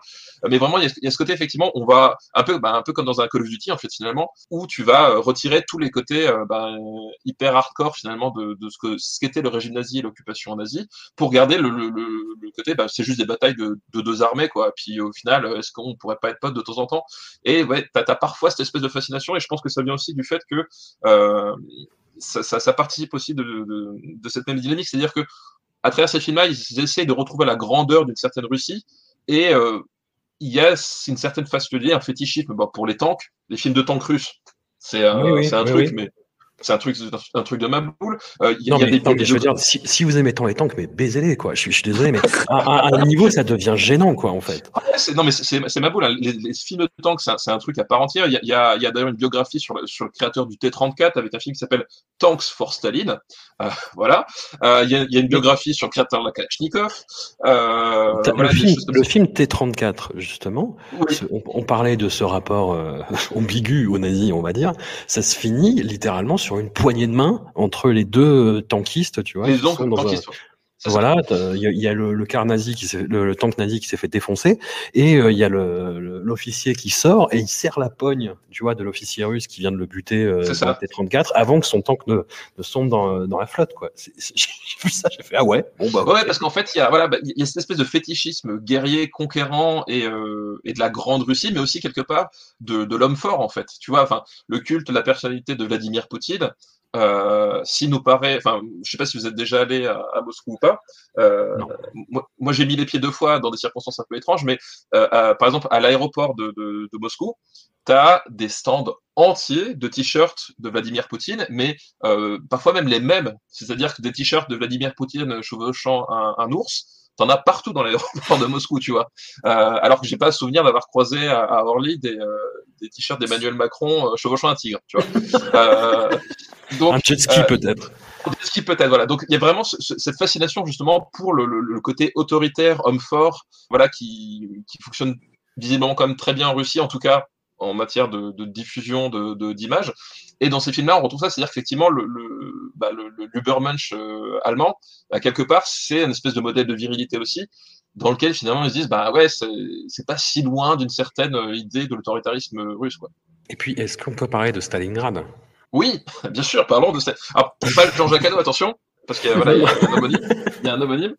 Mais, euh, non, non, le oui, film de, de Fyodor Bondarchuk, voilà, de 2013. Donc, 2013 qui est un des plus gros succès au box-office euh, box-office euh, russe quoi. Voilà donc qui est un film sur la, bah, la bataille de Stalingrad pendant la Seconde Guerre mondiale et qui justement fait partie de ces pour le coup de ces vraiment gros blockbusters euh, euh, financés par le, le, ministère de la Défense, bien distribués parce que le film se, est sorti alors il est pas sorti en salle mais il est sorti en, en, en DVD chez nous et aujourd'hui il est sur Netflix. Mmh. voilà et donc qui va nous raconter le, le le récit héroïque d'une bande de, de, une poignée de soldats, même pas une bande, une poignée de soldats euh, pour euh, contenir le les Allemands pendant que ben, derrière l'armée s'organise pour pouvoir euh, livrer la bataille quoi. Et donc tu retrouves tout ce tout ce, tout ce décorum de euh, de la Russie sacrificielle, la Russie euh, de la résilience russe voilà parce que ce sont des ce sont des ce sont des, des, soldats qui sont un peu qui sont littéralement coupés du front mais qui vont voilà, puiser leur courage jusqu'au fond d'eux-mêmes pour tenir cette espèce de bastion qui vont on a souvent des, des, des regards des, des gens qui les voient dire enfin, mais c'est formidable ce qu'ils font etc. Voilà donc c'est euh, très hypertrophié quoi. Puis avec ce parallèle complètement pété du, du bulbe au début où on voit des, des sauveteurs en fait des, euh, des euh, je sais pas si c'est des pompiers ou des sauveteurs des sauveteurs et qui disent voilà si on peut faire ce genre de choses c'est grâce à tous ces gens qui se sont battus à Stalingrad et qu'on fait ça. Exactement exactement. et où tu as une histoire d'amour entre une Russe et un, un, officier nazi joué par Thomas Kretschmann ou qui, qui, qui, est vu avec beaucoup enfin c'est c'est un film qui a un énorme problème de point de vue qui a un énorme problème de réalisation aussi parce que faut, faut dire ce qui est en fait. Après, euh, j'ai échangé avec une spécialiste du cinéma russe et qui me disait oui par rapport quand même au cinéma des années 60, euh, c'est quand même pas euh, le, même cachet. Et elle me disait oui mais vous avez peut-être retenu juste les meilleurs films en fait. il y avait beaucoup de films de propagande soviétique qui étaient qui étaient hyper mauvais quoi. Mais après justement quand tu compares, enfin c'est un peu c'est un peu salaud de le faire, mais je disais Stalingrad c'est réalisé par Fyodor Bondarchuk et c'est un film qui est extrêmement pompier quoi, qui est vraiment calqué sur euh, une forme très contemporaine de mélodrame américain, avec une mise en scène des scènes d'action qui est complètement pompière aussi, avec ses effets d'accéléré ralenti complètement naze. Et quand tu regardes euh, Guerre épée, la version de son père, Sergei Bondarchuk, qui date euh, des années 60, bah, c'est quand même d'un autre tonneau. Après, c'est un film qui avait un budget euh, complètement euh, hallucinant, euh, je ne sais combien de milliers de figurants, qui dure 7 heures, je crois, mais, mais qui est, où il y a quand même, tu vois, un souffle épique. Même si c'est une grosse production, tu vois, il y a un souffle. Là, le souffle. effectivement, il y a, c'est vrai vrai que nous, enfin, en tant que, que français occidentaux. Enfin, on, a on a cette image en fait. Bah, bah déjà le, le, le, cinéma russe et la propagande, c'est une très vieille histoire hein, quand même. Voilà, on a cette image effectivement un peu un peu un peu fantasmée avec euh, quand passent les cigognes, avec euh, le Jurassic Potemkin, avec euh, euh, les films de Tarkovsky. Voilà, on, c'est ça qu'on a retenu et quelque part tant mieux parce que c'est des films assez fabuleux quand même. Euh, mais effectivement, c'était la partie émergée de l'iceberg et et ils n'ont pas tous eu ce voilà ce, cette espèce d'élan épique ou même tout simplement expérimentale. Et là, on est dans un cinéma russe en fait qui essaie de, se réapproprier un son identité et, deux euh, cette espèce de, grandeur, c'est-à-dire qu'à un moment donné, qu'est-ce qui fonctionne euh, aujourd'hui? Ben tu, regardes même le box-office euh, russe. même s'il y a, pas mal de films russes, ben, ils sont pas différents de nous, c'est-à-dire que la, grosse majorité de des cartons chez eux, c'est des films américains. Donc le spectateur russe consomme énormément de films américains, et à un moment donné, ben, on va essayer de parler à ce spectateur-là, et puis du coup, essayer d'exporter ça parce que c'est la formule qui plaît aux Américains. Donc tu vas te retrouver effectivement avec euh, avec des films qui vont essayer de singer. Euh, et Stalingrad effectivement, tu as ces séquences complètement hallucinantes euh, avec des ralentis accélérés sur des mecs qui vont défoncer des, des, soldats avec avec des pelles. Enfin, t'as des trucs, t'as des trucs, euh, t'as des trucs complètement complètement délirants. Et donc voilà, ils ils, ils ont pas encore, enfin ils ont pas vraiment, c'est des films qui ont pas vraiment d'identité aussi marquée que ce qu'on le souvenir qu'on a, ou même que le cinéma chinois. Voilà, on, parlait de, un peu du grain de folie de, de ou de Dom Telam qui à un moment donné quand il lâche la bride sur certaines séquences qui te font des trucs pour le coup vraiment mémorables euh, là la Russie a encore en tout cas cette échelle là parce qu'il y a, quand même un peu de d'auteur aussi euh, en, Russie mais en tout cas à l'échelle du blockbuster du film de, de, propagande ils ont ils ont pas encore cette espèce de voilà de de ton ou de liberté ou de, simplement de formalisme qui permettrait d'avoir de, de, distinguer un peu de la masse? Parce que je t'avoue que les films de guerre russes euh, j'en vois à peu près j'en vois régulièrement à peu près toutes les semaines et au bout d'un moment en fait je pour moi c'est tous les vraiment il y a un truc même quand ils essaient même quand ils essaient de, c'est fou parce que j'ai vu un qui s'appelle Red Ghost. Donc en gros c'est Inglorious Bastards à la russe. Et, euh, et même là dans la réappropriation des, des, codes de Tarantino en fait il y a, y a un truc qui cloche pas. Enfin tu, tu vois vraiment le type qui s'est dit tiens c'est trop trop bien Ghostbusters, je vais faire pareil. Euh, bah, sauf qu'évidemment il n'a pas le talent, pas les moyens de Tarantino. Et du coup ça fait ça fait toujours un, un peu copy wish quoi. Il y a vraiment un côté euh, voilà, il y a du mal à affirmer ce que ce qu'il ce voudrait être en tant que cinéaste. Et je pense qu'ils sont piégés là-dedans. C'est-à-dire qu'ils disent bah ouais les Américains aiment ça donc on va leur fournir ce genre de film. Euh, mais en même temps du coup ça les Américains ces films-là ils les ont déjà. Donc pourquoi est-ce qu'ils regarderaient les Russes quoi? Les, les bullet time, j'en peux plus. Les bullet Ah, mais time. les, alors, les bullet time d'obus, ce n'est pas un vrai film russe si tu n'as pas de bullet time d'obus. C'est Non, non, c'est vrai, mais, euh, mais putain, dans, dans T34, mais t'as ton argent, je sais pas, une, une cinquantaine, non, je, je sais pas, une Ah trentaine. non, t'en as plein. Ouais, c'est c'est- c'est piège de chaque, fois, en fait. chaque fois qu'ils tirent un obus, et en plus, c'est les obus à chaque fois, tu vois, ils, vont, ils avancent au ralenti et ils se frôlent. Et, et tu vois, ils- du coup, ils se dévient de 3 mm et boum Enfin, bah, c'est ah, c'est nul. Les... Aussi la musique similée Hans Zimmer à chaque fois dans ce Oui. film-là. Tout à fait, oh tout à fait. oui. Oh mon dieu. Les, les, les films euh, un peu plus historiques, en fait, de type euh, viking, tu me parlais de Rage aussi, je crois.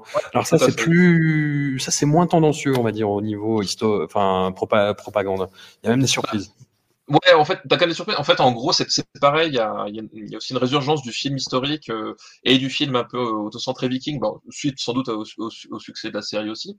Euh, mais il faut savoir qu'effectivement, c'est assez marrant parce que les figures que tu vas retrouver dans ces dans ces films-là, euh, tu vas retrouver voilà une espèce de comment s'appelle de, de, de, de personnages historiques qui vont souvent se tourner autour de soit euh, Oleg le Sage, euh, soit Vladimir Ier en fait. C'est un, peu les deux grands les deux grandes figures tu vas retrouver souvent dans ces films-là.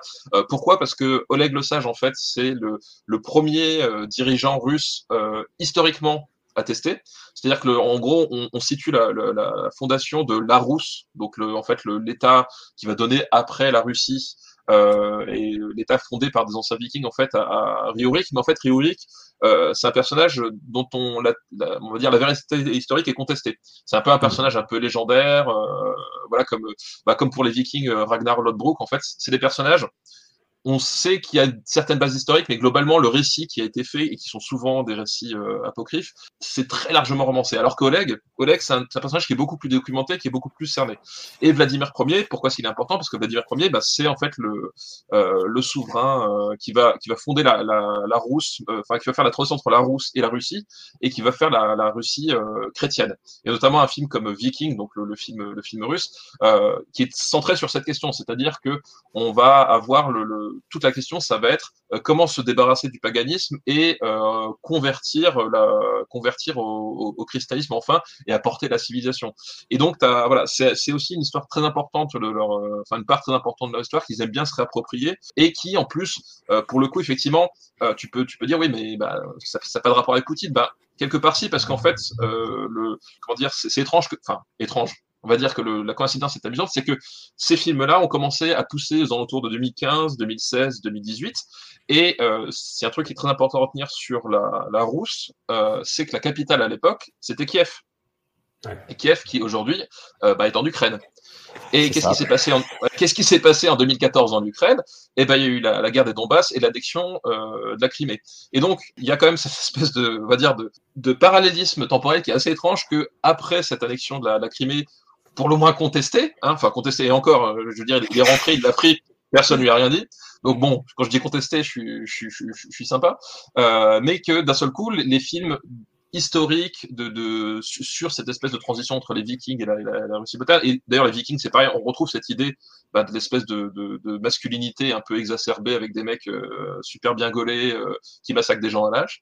Euh, voilà, il y a quand même une certaine correspondance et je pense que si ces films-là ont pu exister et à, pareil, un tel niveau de budget, c'est qu'à un moment donné, ils se sont dit, bah tiens, ça peut être intéressant de raconter cette histoire et de raconter la Kiev russe, qu'est-ce que c'était, quelle fierté on en a, quoi. Alors c'est quelque chose que ça, partage, mais euh, avec le cinéma chinois, c'est effectivement les, les rôles féminins sont vraiment réduits à une portion congrue, et quand ils existent, comme dans le film euh, Bataillon ou dans un film qu'on va citer bientôt, euh, c'est des personnages qui sont euh, masculinisés en fait, qui Oui. intègrent le corps euh, militaire et qui sont transformés en hommes, hein, plus ou moins. euh. Dans, le cinéma chinois, il y a, il y, a, il y a quelques personnages féminins quand même, mais dans le cinéma russe, c'est vraiment euh, la portion congrue. Et c'est la seule chose que je reconnais à cet égard au, cinéma indien, c'est que les, les femmes sont dans un, un moment de, de, de l'histoire de, de cette cinématographie où elles prennent de plus en plus de place et où elles le font euh, en, en plus avec, euh, avec avec intelligence et pertinence et euh, en s'emparant de, de, de thèmes sociétaux et, euh, et, et en le faisant avec un, un vrai regard artistique qui fait défaut euh, à beaucoup de leurs homologues masculins. Pour revenir sur le cinéma russe, tu parlais justement bah, de 2014 et de la Crimée et de l'Ukraine. Je t'ai fait voir des films Ouais, tu m'as fait voir, euh, c'est ça.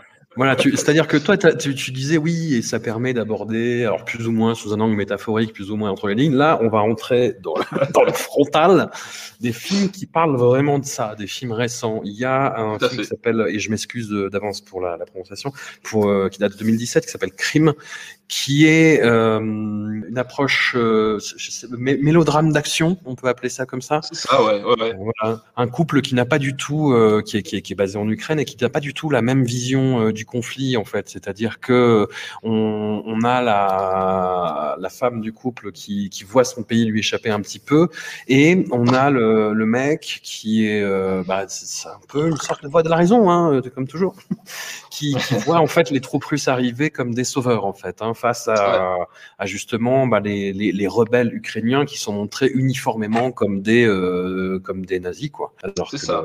voilà, la, la, réalité était beaucoup plus compliquée que ça. C'est-à-dire qu'il y avait des nazis, mais c'était euh, c'était une partie d'une espèce de, de, de, coalition complètement improbable euh, avec des intérêts divergents. Et là là voilà, il n'y a pas d'intérêt divergent. C'est non non, non. c'était des, des, des, nazis et on, on les montre pas comme les nazis de la Seconde Guerre mondiale. On les montre vraiment comme des brutes épaisses. Euh... C'est ça, comme, comme des. Enfin voilà, et ce qui est, ce qui est d'amusant, façon de parler mais ce qui est marrant, c'est qu'effectivement, ce, ce, des films dont, dont, on va parler là, c'est que ils, ils, abordent cette question-là effectivement sur le thème du fascisme, à tel point que on va voir des séquences sur sur des sur des gens qui vont se rappeler le fascisme dans les années euh, dans les années 40. Qu'est-ce que c'était cette espèce de traumatisme du coup? Mais en fait, euh, à aucun moment on va te parler de l'Europe en fait, parce que une partie de la, crise ukrainienne à, à l'époque, c'était justement euh, le renversement du gouvernement au profit d'un gouvernement pro-européen. Et en fait, s'est engouffré là-dedans aussi eh ben, des nationalistes euh, et des nationalistes euh, à tendance nazie. Mais c'est une, une, partie de ces films-là qui est complètement occultée. C'est-à-dire que vraiment, ils se disent, bon, bah, on est venu, on est venu pour taper sur des nazis et finalement, heureusement qu'on est là parce que on a sauvé le brave peuple d'Ukraine. Alors qu'en fait, effectivement, à Kiev, euh, typiquement, la racine de, de choses, c'était effectivement des mouvements pro-européens et c'était ça qui avait un petit peu, va dire, vexé Vladimir Poutine, même s'il a toujours nié avoir été impliqué dans, le, dans la guerre des Donbass. Hein. Pour lui, c'était mmh. pas ses troupes. Voilà. Et alors, Crime, c'est un film qui est, euh, qui est presque mignon, tu vois, dans ses, tellement ses intentions sont transparentes, en oui, fait. Voilà. Tel, tellement c'est grossier, tellement les, les. Et voilà, et puis même dans sa façon d'aborder le mélo, en fait. C'est-à-dire que c'est une histoire d'amour impossible sur fond de conflit, mais avec une grosse scène de cul au milieu. tu dis, mais putain, ah là là, la subtilité est morte pendue. Mais à côté de, du film suivant, qui date de l'année dernière, Opol Tunovska, on est, on est chez Lubitsch, hein, on est dans le royaume. ouais, c'est Casablanca à côté. Voilà. Ouais, voilà, c'est, on est dans l'évanescence scénaristique absolue. Opol Tunovska, c'est un film qui s'inspire de, de, personnages réels et où là, en fait, c'est une suite de, de, de, jeunes femmes ukrainiennes qui sont traumatisées par les événements et qui vont former un bataillon euh, dans un tank. On, on voilà. en revient toujours au tank. Hein. On en revient au tank, voilà, une fois de plus. Voilà, et c'est comment, en fait, ces femmes-là renoncent à leur vie, renoncent à leur personnalité pour se fondre dans un tout, pour se fondre dans ce conflit-là, dans cette cause-là, en fait. C'est vraiment une, une aliénation, mais qui n'est pas présenté comme tel, hein, qui est présenté non, bah, comme, un, comme un absolu, quoi. C'est ça, c'est ce que je veux dire, c'est une, aliénation, mais c'est pas un problème en fait, entre guillemets, c'est vraiment, euh, on, va effectivement euh, faire partie du collectif, devenir euh, quelque part, devenir cet idéal de, de l'Ukraine russe en fait, puisque ce sont des personnages ukrainiens qui, qui vivent dans, dans, la région du Donbass, mais qui sont, euh, voilà, qui, qui, qui s'opposent au, au, changement et, qui, et qui rêvent d'une Ukraine russe. Donc euh, effectivement, ils, ils, vont devenir, euh, ils vont devenir quelque part une, une certaine réflexion, enfin, miroir de la nation et former cette espèce de corps invincible euh, sur, le, sur le champ de bataille. Quoi. Et le, niveau propagande, là, je crois que c'est le film le plus dégueulasse qu'on a vu euh, pour, pour, pour, cette, pour cet épisode. quoi. C'est ouais, ouais. absolument incroyable. Non, c'est incroyable à tous les niveaux. Alors déjà, effectivement, euh, on parlait du film chinois et des films indiens, mais alors, là, en termes, ne serait-ce que d'un point de vue purement esthétique, c'est à milieu. C'est-à-dire qu'à bout d'un moment, quand j'ai lancé le film, je me suis demandé si j'avais pas téléchargé un porno à la place. Tellement la, la lumière, la façon de filmer les gens, j'étais là, je c'est euh, il y avait il y a un truc enfin c'est au-delà de l'entendement faut vraiment le voir pour le pour le croire. Et effectivement euh, dès le début en fait il y a un truc qui m'avait scié c'est qu'on suit un personnage au début on sait pas qui c'est on se rend compte qu'en fait ça va être le le père d'une d'une des jeunes femmes en fait euh, du, tank qui est un officier qui est un officier russe. Et il arrive à la frontière. Donc tu vois l'énorme panneau frontière machin. Il arrive et au moment où il a franchi il se fait tirer dessus par des par des par des mortiers des et, des canons d'artillerie. Et en fait, donc tu as un espèce de montage super chelou où justement tu as l'armée régulière ukrainienne. Et puis d'un seul coup, tu as, des zooms sur des casques SS. J'ai fait, attends, quoi? Qu'est-ce qui s'est passé? Et, euh, et en fait, je me suis, je, me suis dit, mais qu'est-ce qu'est-ce qu'est-ce que c'est que cette histoire Et donc en fait, effectivement, ce, qu'on disait, c'est que de ce conflit, ils ont retenu que le fait qu'il y avait des, franges euh, nazies. Et en réalité, les franges, enfin, les groupuscules nazis euh, en Ukraine à cette époque-là, était organisé de telle façon que c'était des groupuscules de protestation, mais c'était pas des groupuscules de combat en fait. Il n'y avait pas de corps expéditionnaire euh, néo-nazi euh, en Ukraine avec accès à un armement euh, justement tel qu'on le voit dans le film. Mais là, il y a, y a, vraiment une superposition. C'est genre, hop, tu vois, tu vois un plan sur un, un soldat avec le drapeau ukrainien au-dessus. Le plan d'après, tu as un plan sur un casque avec le logo SS. Et ça, je te parle, c'est les trois premières minutes du film. Et, là, tu fais bon. Et la suite, bah, la suite est à l'avenant en fait, où euh, tout est dégueulasse. Euh, enfin, la représentation des personnages, le l'espèce de, de de d'essais de, de, de, violence un peu un, un, peu choquante mais qui ressemble à une espèce de, de, de mauvais mauvaise production trauma. Enfin c'est c'est hallucinant en, en, termes de voilà de, de lâcher prise on va dire sur le sur la propagande quoi. non non on est vraiment sur un, sur un truc très très très très sale mais où l'histoire autour du film est plus drôle que le film lui-même alors que le film lui-même est assez hallucinant quand même. C'est que en fait ça s'inspire en particulier d'une jeune femme qui s'est euh, qui, qui, qui, a, qui a le parcours qu'on peut voir dans le film un des parcours qu'on peut voir dans le film et qui en fait euh, a servi un peu de porte-parole à l'armée russe et qui juste avant la sortie du film a, a changé de camp en fait, a été exfiltré et est parti en Ukraine. Donc du coup, ça n'a pas vraiment servi la promotion du film, on va dire.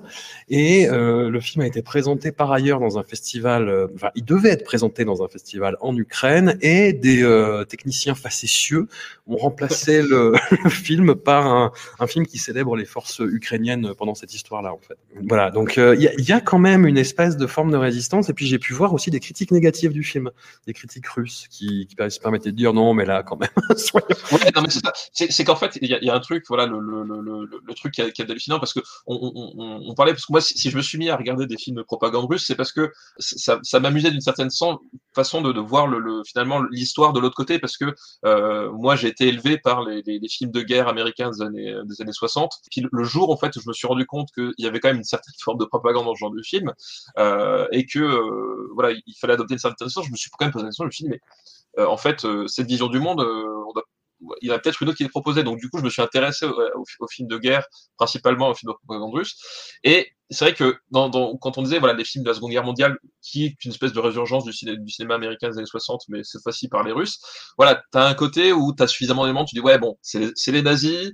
Bon, ok, à ce moment-là, euh, bon, tu, dis, c'est grossier, ça passe, mais bon, t'as certaines histoires, machin. Et là, en fait, ils ont, avec ce film-là, ils ont passé un cap qui est, qui est au-delà de tout, c'est-à-dire que il y a, même plus l'espèce de filtre où tu peux te dire bon ça, à la rigueur peut m'accrocher machin il, voilà c'est tellement frontal et tellement grossier que euh, enfin j'ai pas souvenir d'avoir vu de film récent euh, même américain qui, qui, qui, va autant à fond là-dedans. Enfin ils, le font plus parce qu'en fait euh, là pour le coup ça dessert complètement le, le, le, propos. Justement si tu veux être un petit peu efficace dans ta propagande à un moment donné faut savoir pas faire des concessions mais savoir trouver des, des points d'accroche qui font que le, le, le plus, plus il va se dire non mais t'es sûr que c'est de la propagande? Là, là t'as aucun doute. Et du coup ça ça tombe complètement à plat quoi tu as toujours la question de la représentation de, de l'ennemi ou des, des, forces belligérantes, en fait.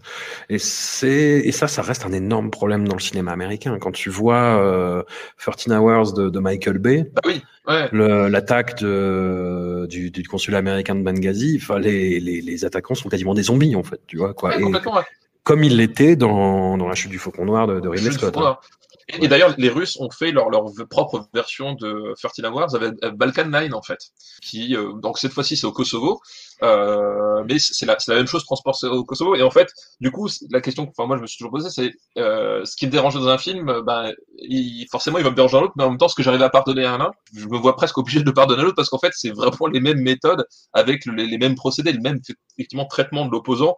Ou euh, au, au, au, pire, au pire, c'est un, un animal ou au mieux c'est finalement on n'est pas si loin alors que finalement faudrait pas parce qu'on parlait voilà justement c'est autant ils, ils, ont une certaine empathie avec euh, avec l'Allemagne des années 40 autant effectivement quand euh, Amando est un personnage kosovar voilà y a, là par contre il y a aucune pitié tu vois donc euh, ouais c'est toujours très très problématique et euh, mais c'est pareil, je pense que effectivement c'est un truc qui se dit bah les Américains le font, on va pas on va pas s'emmerder en fait. Les Français, le, les Français les Français le font, hein. Cédric Jiménez, oui, si tu nous écoutes. Voilà. Mais je pense, je pense pas qu'ils aient vu beaucoup de films français. Euh, je pense pas. Est-ce qu'ils ont vu Bac Nord? Je ne sais pas. Voilà. Mais, euh... Ça m'étonnerait.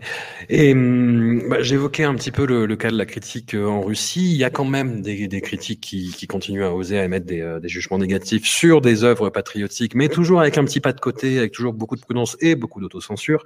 En Inde, on peut reconnaître ça effectivement aussi au pays, c'est que c'est euh, assez libre. Il y a pas mal de publications qui se permettent. Alors après, c'est assez transparent. Hein. On sait quelle publication est affiliée à telle partie ou euh, est plutôt sympathique envers telle population et ça va toujours suivre cette ligne éditoriale. Mais il y a des exceptions assez notables. Moi, il y a un site euh, qui est en anglais, si ça, si ça vous intéresse, si vous avez envie de vous intéresser au cinéma indien, qui s'appelle Film Compagnon, alors euh, N-I-O-N, .in et qui est très très très très euh, honnête et euh, dans, dans, ses critiques, mais de quelque bord euh, politique que soit le, le, film en question en fait. Et, et c'est très très très intéressant pour recontextualiser chaque chaque œuvre, chaque blockbuster à, à chaque fois.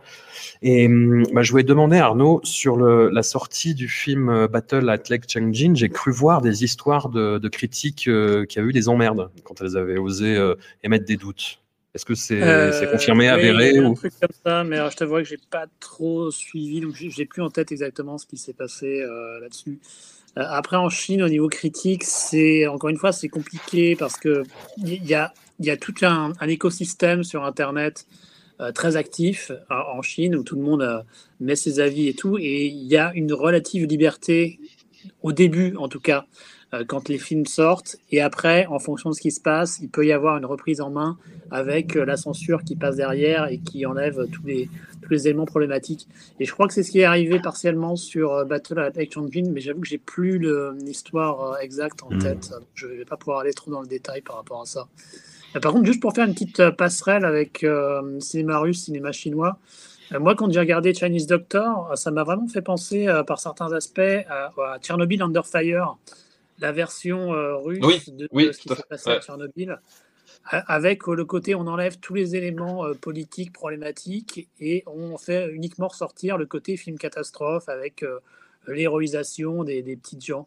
J'ai trouvé exactement les, les, mêmes types de formules en fait entre les deux à ce niveau. Messieurs, merci beaucoup pour vos points de vue sur ces cinématographies euh, étranges mais à découvrir. Hein. C'est vraiment, euh, comme le disait Stéphane en, en simili conclusion, euh, c'est vraiment fascinant de découvrir euh, d'autres points de vue, d'autres regards en fait, et hum, de, de, reconstituer à partir de ça un espèce de, de, de, puzzle du zeitgeist mondial. Donc là, les plateformes nous fournissent un petit peu cette, euh, cette possibilité. Donc ayez cette curiosité, allez voir des films.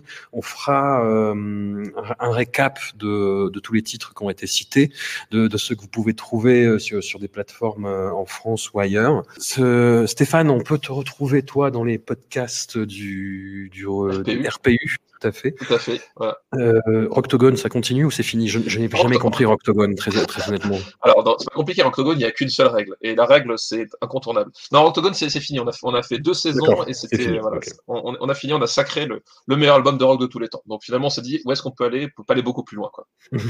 c'est pas parti sur la musette ou, le, ou la Zumba. Ouais, non. Ok. Euh, Arnaud, la Maison du cinéma asiatique, excellent site, euh, enfin page euh, YouTube en l'occurrence. Tu as fait notamment une interview de, de Cynthia Rothrock que j'ai adoré, qui est, qui est, vraiment vachement bien. Bah, tant mieux, ouais, Cynthia, c'est toujours une bonne cliente hein, et on aime, on aime l'entendre. Euh, je participe également à tout ce qui est sorti de Film HK chez Spectrum Film. sur, ouais des interviews, des présentations, ce genre de choses. Donc là, il y a quand même quelques sorties Spectrum assez, assez sympas. Tu as participé au coffret PTU ou?